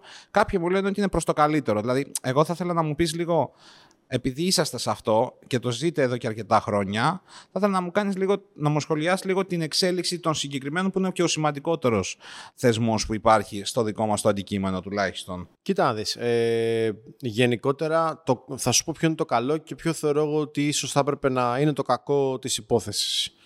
Ε, το καλό είναι ότι έχουν πλέον μπει σε μια διαδικασία επειδή αυτό το πράγμα ξεκίνησε πολύ μικρό όταν πρώτο ξεκίνησε ήταν για πολύ λίγα μπαρ και ήταν σε φάση χαβαλέ. Έτσι το είχε κάνει ο Χάμι Σμιθ. Είχε βάλει 30 ανθρώπους να ψηφίζουν ποια θεωρούν ότι είναι τα, τα καλύτερα μπαρ του κόσμου και αυτό το πράγμα πήρε μεγαλύτερη έκταση και μεγαλύτερη έκταση και μεγαλύτερη έκταση. Ε, αυτή τη στιγμή το καλό της υπόθεσης είναι ότι σε Απλά ένα... οι 30 άνθρωποι, συγγνώμη που σε διακόπτω, οι 30 άνθρωποι αυτοί ήταν άνθρωποι οι οποίοι ήταν ε, οι, οι κορυφαίοι της αγοράς εκείνη την εποχή που ναι, τους ήξερε. δεν υπήρχαν και Ταξιδεύανε συνέχεια. Ναι. Ε, εννοώ ότι δεν ήταν τυχαίοι. Ήταν μια, ένα academy πολύ. Όχι, όχι. Ήταν, ε, ήταν οι πιο σημαντικοί άνθρωποι ναι. του industry σε παγκόσμιο επίπεδο. Απλά τότε με... σημαντικοί ήταν όλοι και όλοι 30, ας πούμε. Ναι, ναι. Αυτό. Ε... Ότι δεν ήταν τυχαίοι οι 30. Οι 30 ταξιδεύαν σε όλο τον κόσμο. Δηλαδή, εγώ θυμάμαι ότι αυτοί που ψηφίζανε επισκέπτονταν, ξέρω εγώ, 30 πόλεις το χρόνο. Ναι, ήταν και νομίζω ήταν, ξεκίνησε με τους traveling bartenders που ήταν ο George Μέγερ, ο Άγγους, αυτή ναι. ήταν ο Καλαμπρέζε, αυτή η ήταν πρώτη, η πρώτη. Η πρώτη, πρώτη πιθανόν. Ναι, δεν ξέρω, ναι. δεν ξέρω, νομίζω ήταν κομμάτι των 50s μετά. Ε, Τέλος πάντων, το θέμα είναι ότι ε, αυτό ξεκίνησε κάπως έτσι, αλλά αυτή τη στιγμή έχει φτάσει σε ένα, να είναι ένα brand name και ένα εταιρικό, μια εταιρεία. Πολύ σοβαρό κιόλας, ναι. Έτσι, ε, η οποία βλέπεις ότι γεννάει συνέχεια διαφορετικές 50 καλύτερες λίστες σε διάφορα μέρη του κόσμου. Αυτό, εάν με ρωτάς, δεν ξέρω κατά πόσο είναι καλό. Εννοώ ότι, ξέρεις... Το ότι ανοίγει πάρα πολύ Το ότι ανοίγει σε ένα μεγάλο βαθμό, αντιλαμβάνομαι το λόγο που ανοίγει όλο αυτό το πράγμα σε ένα μεγάλο βαθμό, αλλά απ' την άλλη καταλαβαίνεις ότι η ε, πρωταρχική, τα πρωταρχικά 50 καλύτερα μπαρ του κόσμου αρχίζουν και σπάνε σε υπό, υπό 50 καλύτερα μπαρ του κόσμου αναλόγως στην Ήπειρο. Ωραία. Το καλό όμως της υπόθεσης είναι ότι ε, από όσο ξέρω, οι κριτές συνεχώς πλέον έχουν μπει στην διαδικασία να τους αλλάζουν. Που σημαίνει ότι μια, μια μεγάλη παθογένεια, το ότι ξέρεις κάτι, εγώ ξέρω εσένα και επειδή σε ξέρω καλά και έχουμε αναπτύξει σχέσεις και έχω έρθει και 10 φορές στον μπαρ σου, ωραία, θα σε ψηφίσω. Θα ψηφίσω γιατί ουσιαστικά το ποια μπαρ θα ψηφίσεις για να μπουν στη λίστα είναι λίγο, είναι λίγο generic. Δεν σου λέει κανένας πέρα από το ότι γράφεις στην ποια ημερομηνία πήγες που είναι αυτό το bar και αν θέλεις βάζεις αιτιολογία για ποιο λόγο το ψηφίζεις, ωραία, δεν υπάρχει κάποιος άλλος περιορισμός. Είναι σε σένα, είναι στην ηθική τη δική σου. Ακριβώς. Οπότε λοιπόν αυτό το πράγμα όταν μπαίνεις θεωρώ στη διαδικασία να αλλάζεις ένα μεγάλο ποσοστό των voters αναχρονιά, ωραία, ε, εξασφαλίζεις μέχρι ένα βαθμό ότι αυτό το πράγμα δεν θα γίνεται. Γι' αυτό βλέπεις ότι ας πούμε αλλάζει και ο αριθμός των voters ανά region που μπαίνουν κάθε χρόνο. Ωραία, ανάλογα με, το, με τα στατιστικά που προφανώς παίρνουν από τα μπαρ τα οποία βγαίνουν. Και θα δεις γενικότερα ότι αυτό που υπήρχε παλιά το Λονδίνο, Λονδίνο, Λονδίνο, Νέα Υόρκη, Νέα Υόρκη, Νέα Υόρκη, ε, ένα μπαρ Ισπανία, ένα μπαρ Ελλάδα και ένα μπαρ ε, ε, Ασία, πλέον δεν υφίσταται. Ωραία. Βλέπεις ότι υπάρχει μια multicultural πλέον επιλογή στα, στην πεντάδα. Ε, οπότε θεωρώ ότι αυτό είναι το καλό κομμάτι. Το κακό κομμάτι, ας το πούμε έτσι και η παθογένεια, είναι ότι οτιδήποτε αρχίζει και γίνεται πολύ μεγάλο. Ωραία. Αρχίζει και χάνει τον ρομαντισμό, ε. ε. Αρχίζει λίγο και χάνει τον ρομαντισμό ε, σε ένα βαθμό και ε, όταν δημιουργείς 50 καλύτερες λίστες και έχεις τη μία βασική σου και άλλες 10, σίγουρα αυτή η μία η πρω- η πρωταρχική δεν έχει, ενδεχομένως κάποια στιγμή να μην έχει την ίδια έγκλη που είχε παλιά. Σύμφωνοι. Ναι. Σύμφωνοι και καταλαβαίνω τι, τι εννοείς. Από τη μία. Απ' την άλλη, βέβαια, κοίταξε Έχεις να μια δεις. λίστα παγκόσμια και Ναι. πέντε υπήρους μετά. Οπότε, Μπράβο, ναι. Δηλαδή, ε, ποιο το νόημα ένα μπαρ να βγει στα 50 καλύτερα μπαρ του κόσμου, ξέρω εγώ, στο νούμερο 10 και στην Ασία να βγει στο νούμερο. Δύο. Ναι, δεν- είναι λίγο. Αρχίζει και γίνεται λίγο. Ίσως πρέπει, ίσως, εγώ, εγώ νομίζω ότι ίσως, ίσως αυτό, έτσι απαντώντας σε αυτό, εγώ δεν έχω αυτόν τον προβληματισμό. Φαίνεται ότι μεγαλώνει πάρα πολύ από τη μία, από την άλλη αντιλαμβάνουμε πάρα πολύ για ποιο λόγο κάποιος να λέει ότι είμαι το καλύτερο μπαρ στην Ασία, γιατί ναι, αν το κλάμψεις είναι το καλύτερο μπαρ στην Ευρώπη, έχει αξία. Έχει αξία. Στην Απλά, Ευρώπη. Ε, Μπορεί να μην είναι το καλύτερο μπαρ στον κόσμο, μπορεί να είναι το καλύτερο μπαρ στην Ευρώπη, το οποίο έχει αξία. Και άμα Εμένα συναδέλφια- αρχίζει, λίγο και με, εμένα αρχίζει λίγο και με μπερδεύει. Δεν ξέρω, δεν μπορώ να καταλάβω ακόμα γιατί είναι πολύ καινούριο όλο αυτό. Είναι τα τελευταία δύο-τρία χρόνια που συμβαίνει. Εάν θα οδηγήσει σε κάτι καλό ή κάτι μπερδεμένο. Ε, Αν το εμένα κάνουν, ε, κάπου καλό, με πιστεύω. μπερδεύει κάποιες φορές. Ωραία. Αλλά από εκεί και πέρα σίγουρα αντιλαμβάνομαι ότι πλέον αυτός ο θεσμός είναι κάτι πολύ μεγάλο. Δηλαδή στα κομμάτια των μπαρ ανήκει, αν, ε, ε, είναι αντίστοιχος του Michelin Guide στα εστιατόρια. Συμφωνούμε πολύ σε Ωραία. αυτό. ναι. Ε, πολλά μπαρ ανά τον κόσμο επενδύουν και όταν λέω επενδύουν όλο αυτό που λέμε τα events ε, μ, στήνουν event, μεγάλα event στο, στο χώρο τους, εκτός χώρου, κάνουν pop-ups έτσι, επενδύουν πολλά μπαρ στο να μπουν στη λίστα ε, χωρίς απαραίτητα να σημαίνει ότι αν επενδύσεις και πολλά λεφτά θα μπεις στη λίστα. Αυτό είναι κάτι το οποίο είναι τρομερός μύθος γιατί τα ακούμε και αυτό κατά καιρούς. Έτσι, δεν θεωρώ ότι είναι. Ναι, ναι, που λένε ότι απαραίτητο άμα, άμα ότι- είχα εγώ τα λεφτά του Clumsies, θα μπορούσα να μπω εγώ Οκ, αυτό που, που ναι, αυτό λένε. είναι, το έχω ακούσει και εγώ πολλές Ναι, φορές, γιατί αλλά- ε, έλα κάτω είναι το θέμα, η Σηκώνει απάντηση. άλλο ένα podcast, αν ναι, με ρωτάς. Έλα, έλα κάτω, ναι. Ναι. Αφού εσύ πιστεύεις ότι με, άμα είχες τα λεφτά του Clumsies, θα έκανες ό,τι κάνει το Α Clumsies. πούμε, αυτό σου λένε είναι, είναι ένα αρνητικό σχόλιο που έχει φτάσει στα αυτιά μου κατά καιρούς, αλλά π- πλέον τι να σου πω ότι με στεναχωρεί. Πιο πολύ με κάνει να, χαμογελ... να γελάω παρά να Εντάξει, στεναχωριέμαι. όποιος ξέρει, ξέρει, ρε παιδί μου. Ναι. να κάνει. Δεν υπάρχει λόγος να στεναχωρεί κάποιον ε, μια, ένα τόσο πασιφανές λάθος, ας πούμε. Ναι, οκ. Ε, Παρ' όλα αυτά, ξέρεις τι, δεν, μπο- ακόμα και ας, ας υποθέσουμε ότι συνέβαινε αυτό, δεν μπορεί ένα μπαρ να είναι 8 με 9 συνεχόμενες φορές σε μία λίστα. Ε, πώς να το πω, δεν γίνεται. Μόνο με τα λεφτά. Μόνο με τα λεφτά. Έτσι θα ήσουν είναι. μία έτσι να πεις. είναι. Έτσι είναι. Έτσι Αν είναι. πάρουμε αυτό το σκεπτικό, δηλαδή θα ήσουν μία φορά, θα ήσουν και μια δεύτερη, ε, δεν θα ήσουν μετά. Ε, υπάρχουν Έτσι. μπαρ φωτοβολίδες που τα έχουμε δει στα, στα Ναι. 50s, τα οποία πήγαν την πρώτη χρονιά στους- στο 30, Ναι. ας πούμε, το οποίο δεν γίνεται με τίποτα και μετά την επόμενη χρονιά δεν είναι καν, καν στην εκατοντάδα. Κοίτα, υπάρχουν και τα αντίστοιχα. Για μένα το, το πιο 38 παράδειγμα που πρέπει κάποιος να πιάνει και να καταλαβαίνει ότι δεν γίνεται κάτι με τα λεφτά μόνο ή με οτιδήποτε άλλο είναι μπαρ τα οποία βρεθήκαν πρώτη, δεύτερη, τρίτη θέση. Φύγαν οι άνθρωποι οι οποίοι τρέχαν τα μπαρ από εκεί και αυτά τα μπαρ ξαφνικά εξαφανιστήκαν. Μμμ. Δηλαδή δεν υπάρχει Ένα μεγαλύτερη πολύ ωραίο απόδειξη. παράδειγμα, ναι, ένα πολύ ωραίο παράδειγμα είναι το Artesian. Μπράβο. Το Artesian για πάρα πολλά χρόνια ήταν το μπαρ το οποίο ξέραμε σχεδόν πριν. Εννοώ, όταν λέω ξέραμε. Ήμασταν σχεδόν 12, σίγουροι. 13, 14, 15. Ε, Ναι. 12, 13, 14, 15. Δεν υπήρχε άλλο μπαρ. Μπράβο. Σε... Τώρα αυτό εντωμεταξύ είναι 10, 10 χρόνια, 11, 12, ε, 11, 9, 10 και, και 8 χρόνια πριν. Ε, εγώ τουλάχιστον ήμουνα στα, στα, στα 30's μου, στα early 30's μου εκείνη Ε, την κοίτα, εποχή. νομίζω ότι ήταν ένα μπαρ το Κοίτα. οποίο άλλαξε τον τρόπο με τον οποίο ε, τα ξενοδοχειακά μπαρ βλέπανε το, Εγώ το νομίζω ότι modern άλλαξε. ε, bartending. Εγώ νομίζω ότι άλλαξε γενικότερα πάρα πολλά πράγματα και τα παιδιά σαν στήσιμο. Δηλαδή έκανε introduce την ομάδα. Ναι, ναι, ναι, ναι δεν το έκανε, συζητάμε. έκανε, έκανε, δηλαδή πήγαινε στο Artesian και ήταν πέρα από τον Άλεξ που ήταν το πρόσωπο.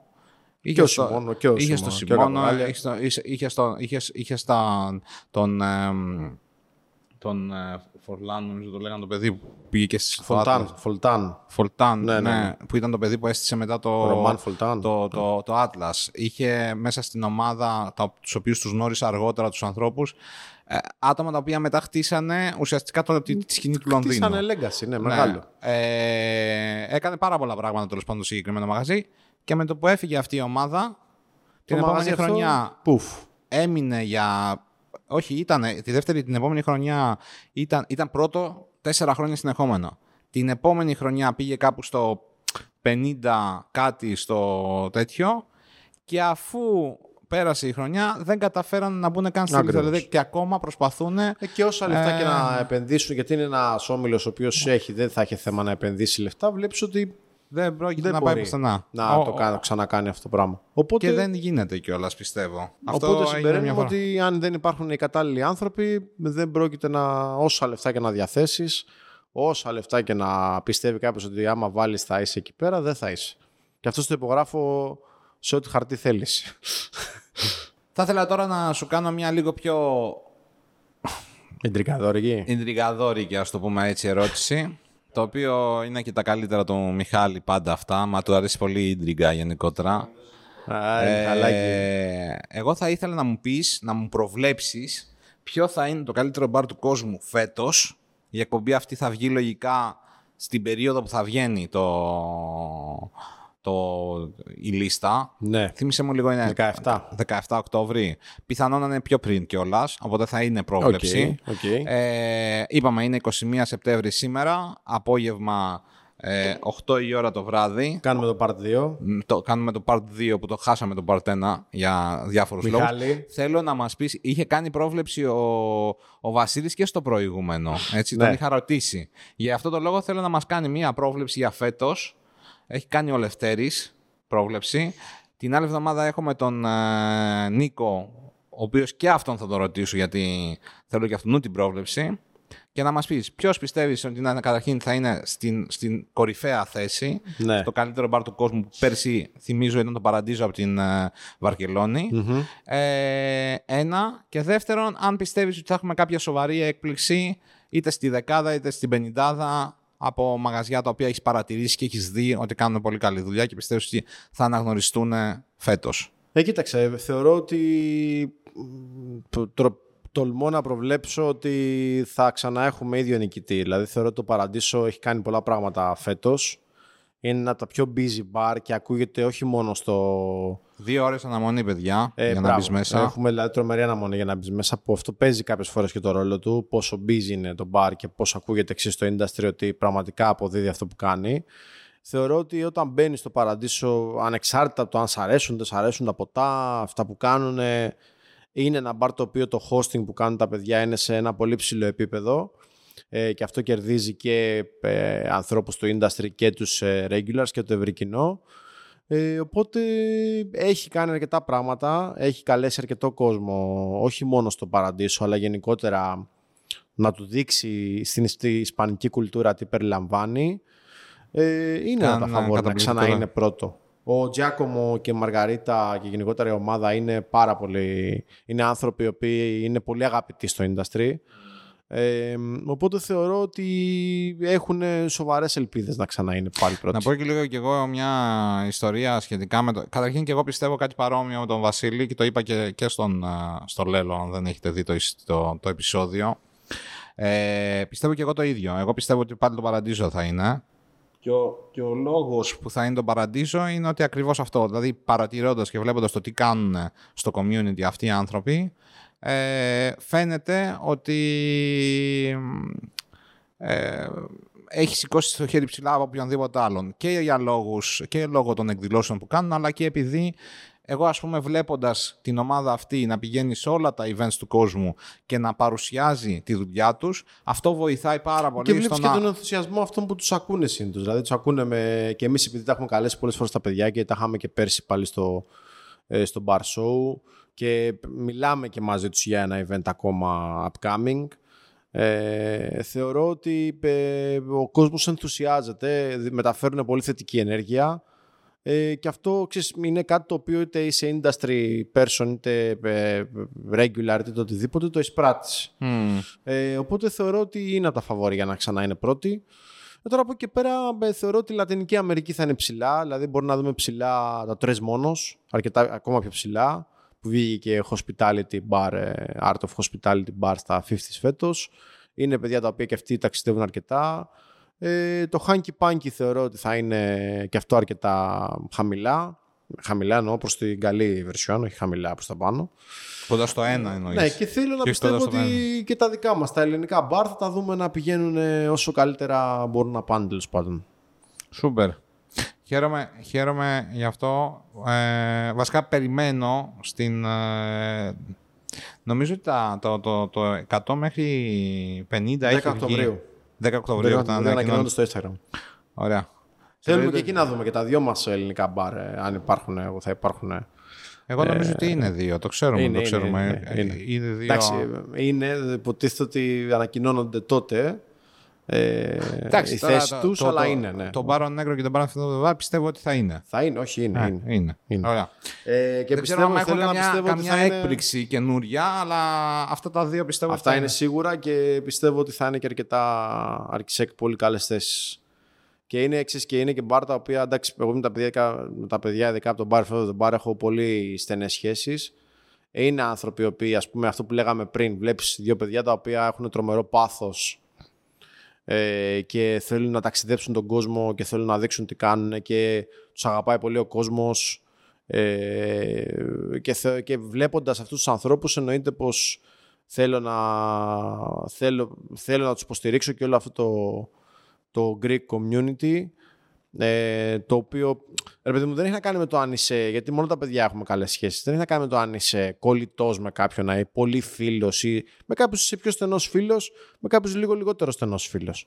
Το σημαντικό είναι ότι υπάρχει ένα industry αυτή τη στιγμή και ειδικότερα υπάρχει ένα community στην Αθήνα bar ε, που είναι σε ένα τρομερά καλό επίπεδο. Και αυτό θεωρώ ότι είναι χρέος μας να το διαφυλάξουμε και να το. Και θέλουν να συνεργάζονται και ναι. κάνουν πράγματα μαζί και δεν τα βλέπουν δηλαδή, απαραίτητα. Δηλαδή, Bar Show τώρα ε, βλέπεις ότι μας, μας έχουν στείλει άπειροι άνθρωποι ότι θέλουν να είναι κομμάτι του. Είναι ένας θεσμός ο οποίος βοηθάει σε ένα τεράστιο βαθμό το industry το, και το βοηθάει και το βοηθούσε τόσα χρόνια και συνεχίζει να το βοηθάει.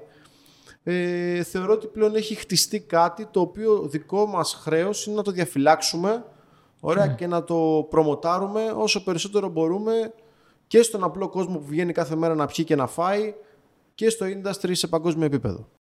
Πάμε τώρα να κλείσουμε την uh, συζήτησή μας γιατί έχει περάσει και σχεδόν uh, μια μισή ώρα, δεν ξέρω πόση ώρα είμαστε. Λοιπόν, Βασίλη, θα ήθελα να μου πεις, uh, για να κλείσουμε και έτσι όμορφα το, το podcast, σε ό,τι αφορά τη δική σου την καριέρα ως ιδιοκτήτης, bartender, επαγγελματίας, όλο αυτό το, λοιπόν, το, το, το, το πράγμα το οποίο ε, έχεις στο, στο μυαλό σου και είσαι, τέλος πάντων, ποιο είναι το επόμενο πράγμα που θα ήθελες να καταφέρεις στη ζωή σου ε, στο επαγγελματικό κομμάτι. Δεν φαντάζομαι ότι στο προσωπικό υπάρχουν πολλά πράγματα που θα θέλεις ακόμα, αλλά σε ό,τι αφορά το επαγγελματικό κομμάτι, τι θα ήθελες να κάνεις ε, στο μέλλον, τι, θα ήταν, τι, ήταν, τι είναι αυτό το οποίο ενδεχομένως δεν έχεις κάνει ακόμα και θα ήθελες να κάνεις στο μέλλον ε, στον, ε, ως επαγγελματίας. Ε. Κοίτα, γενικά δε, θεωρώ τον εαυτό μου και ευλογημένο και τυχερό. Δηλαδή όλα αυτά που είχαν ρευτεί πριν 10 χρόνια ότι θα ήθελα κάποια στιγμή να πετύχω,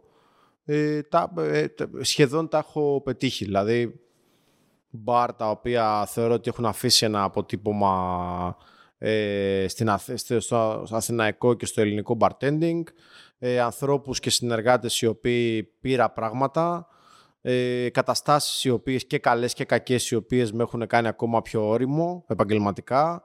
Έτσι, σε αυτά είμαι πάρα πολύ, θεωρώ τον εαυτό μου πάρα πολύ τυχερό.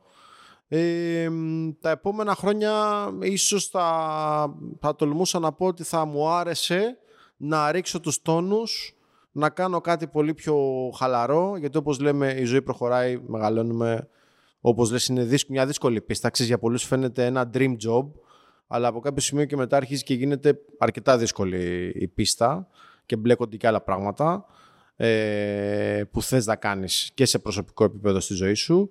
Και θεωρώ ότι τα επόμενα χρόνια θα ήθελα απλά να ρίξω λίγο τους τόνους μου, να μπορώ να είμαι πιο άνετος και χαλαρός, να επιλέγω ε, να έχω ίσως ένα διαφορετικό lifestyle από αυτό που έχω αυτή τη στιγμή ε, και να στο απολαμβάνω... να παραμένεις στον κλάδο. Πάντα στον κλάδο, ναι. δεν το συζητάμε και να απολαμβάνω ακόμα περισσότερο όλα αυτά που έχουν συμβεί τα όμορφα όλα αυτά τα χρόνια.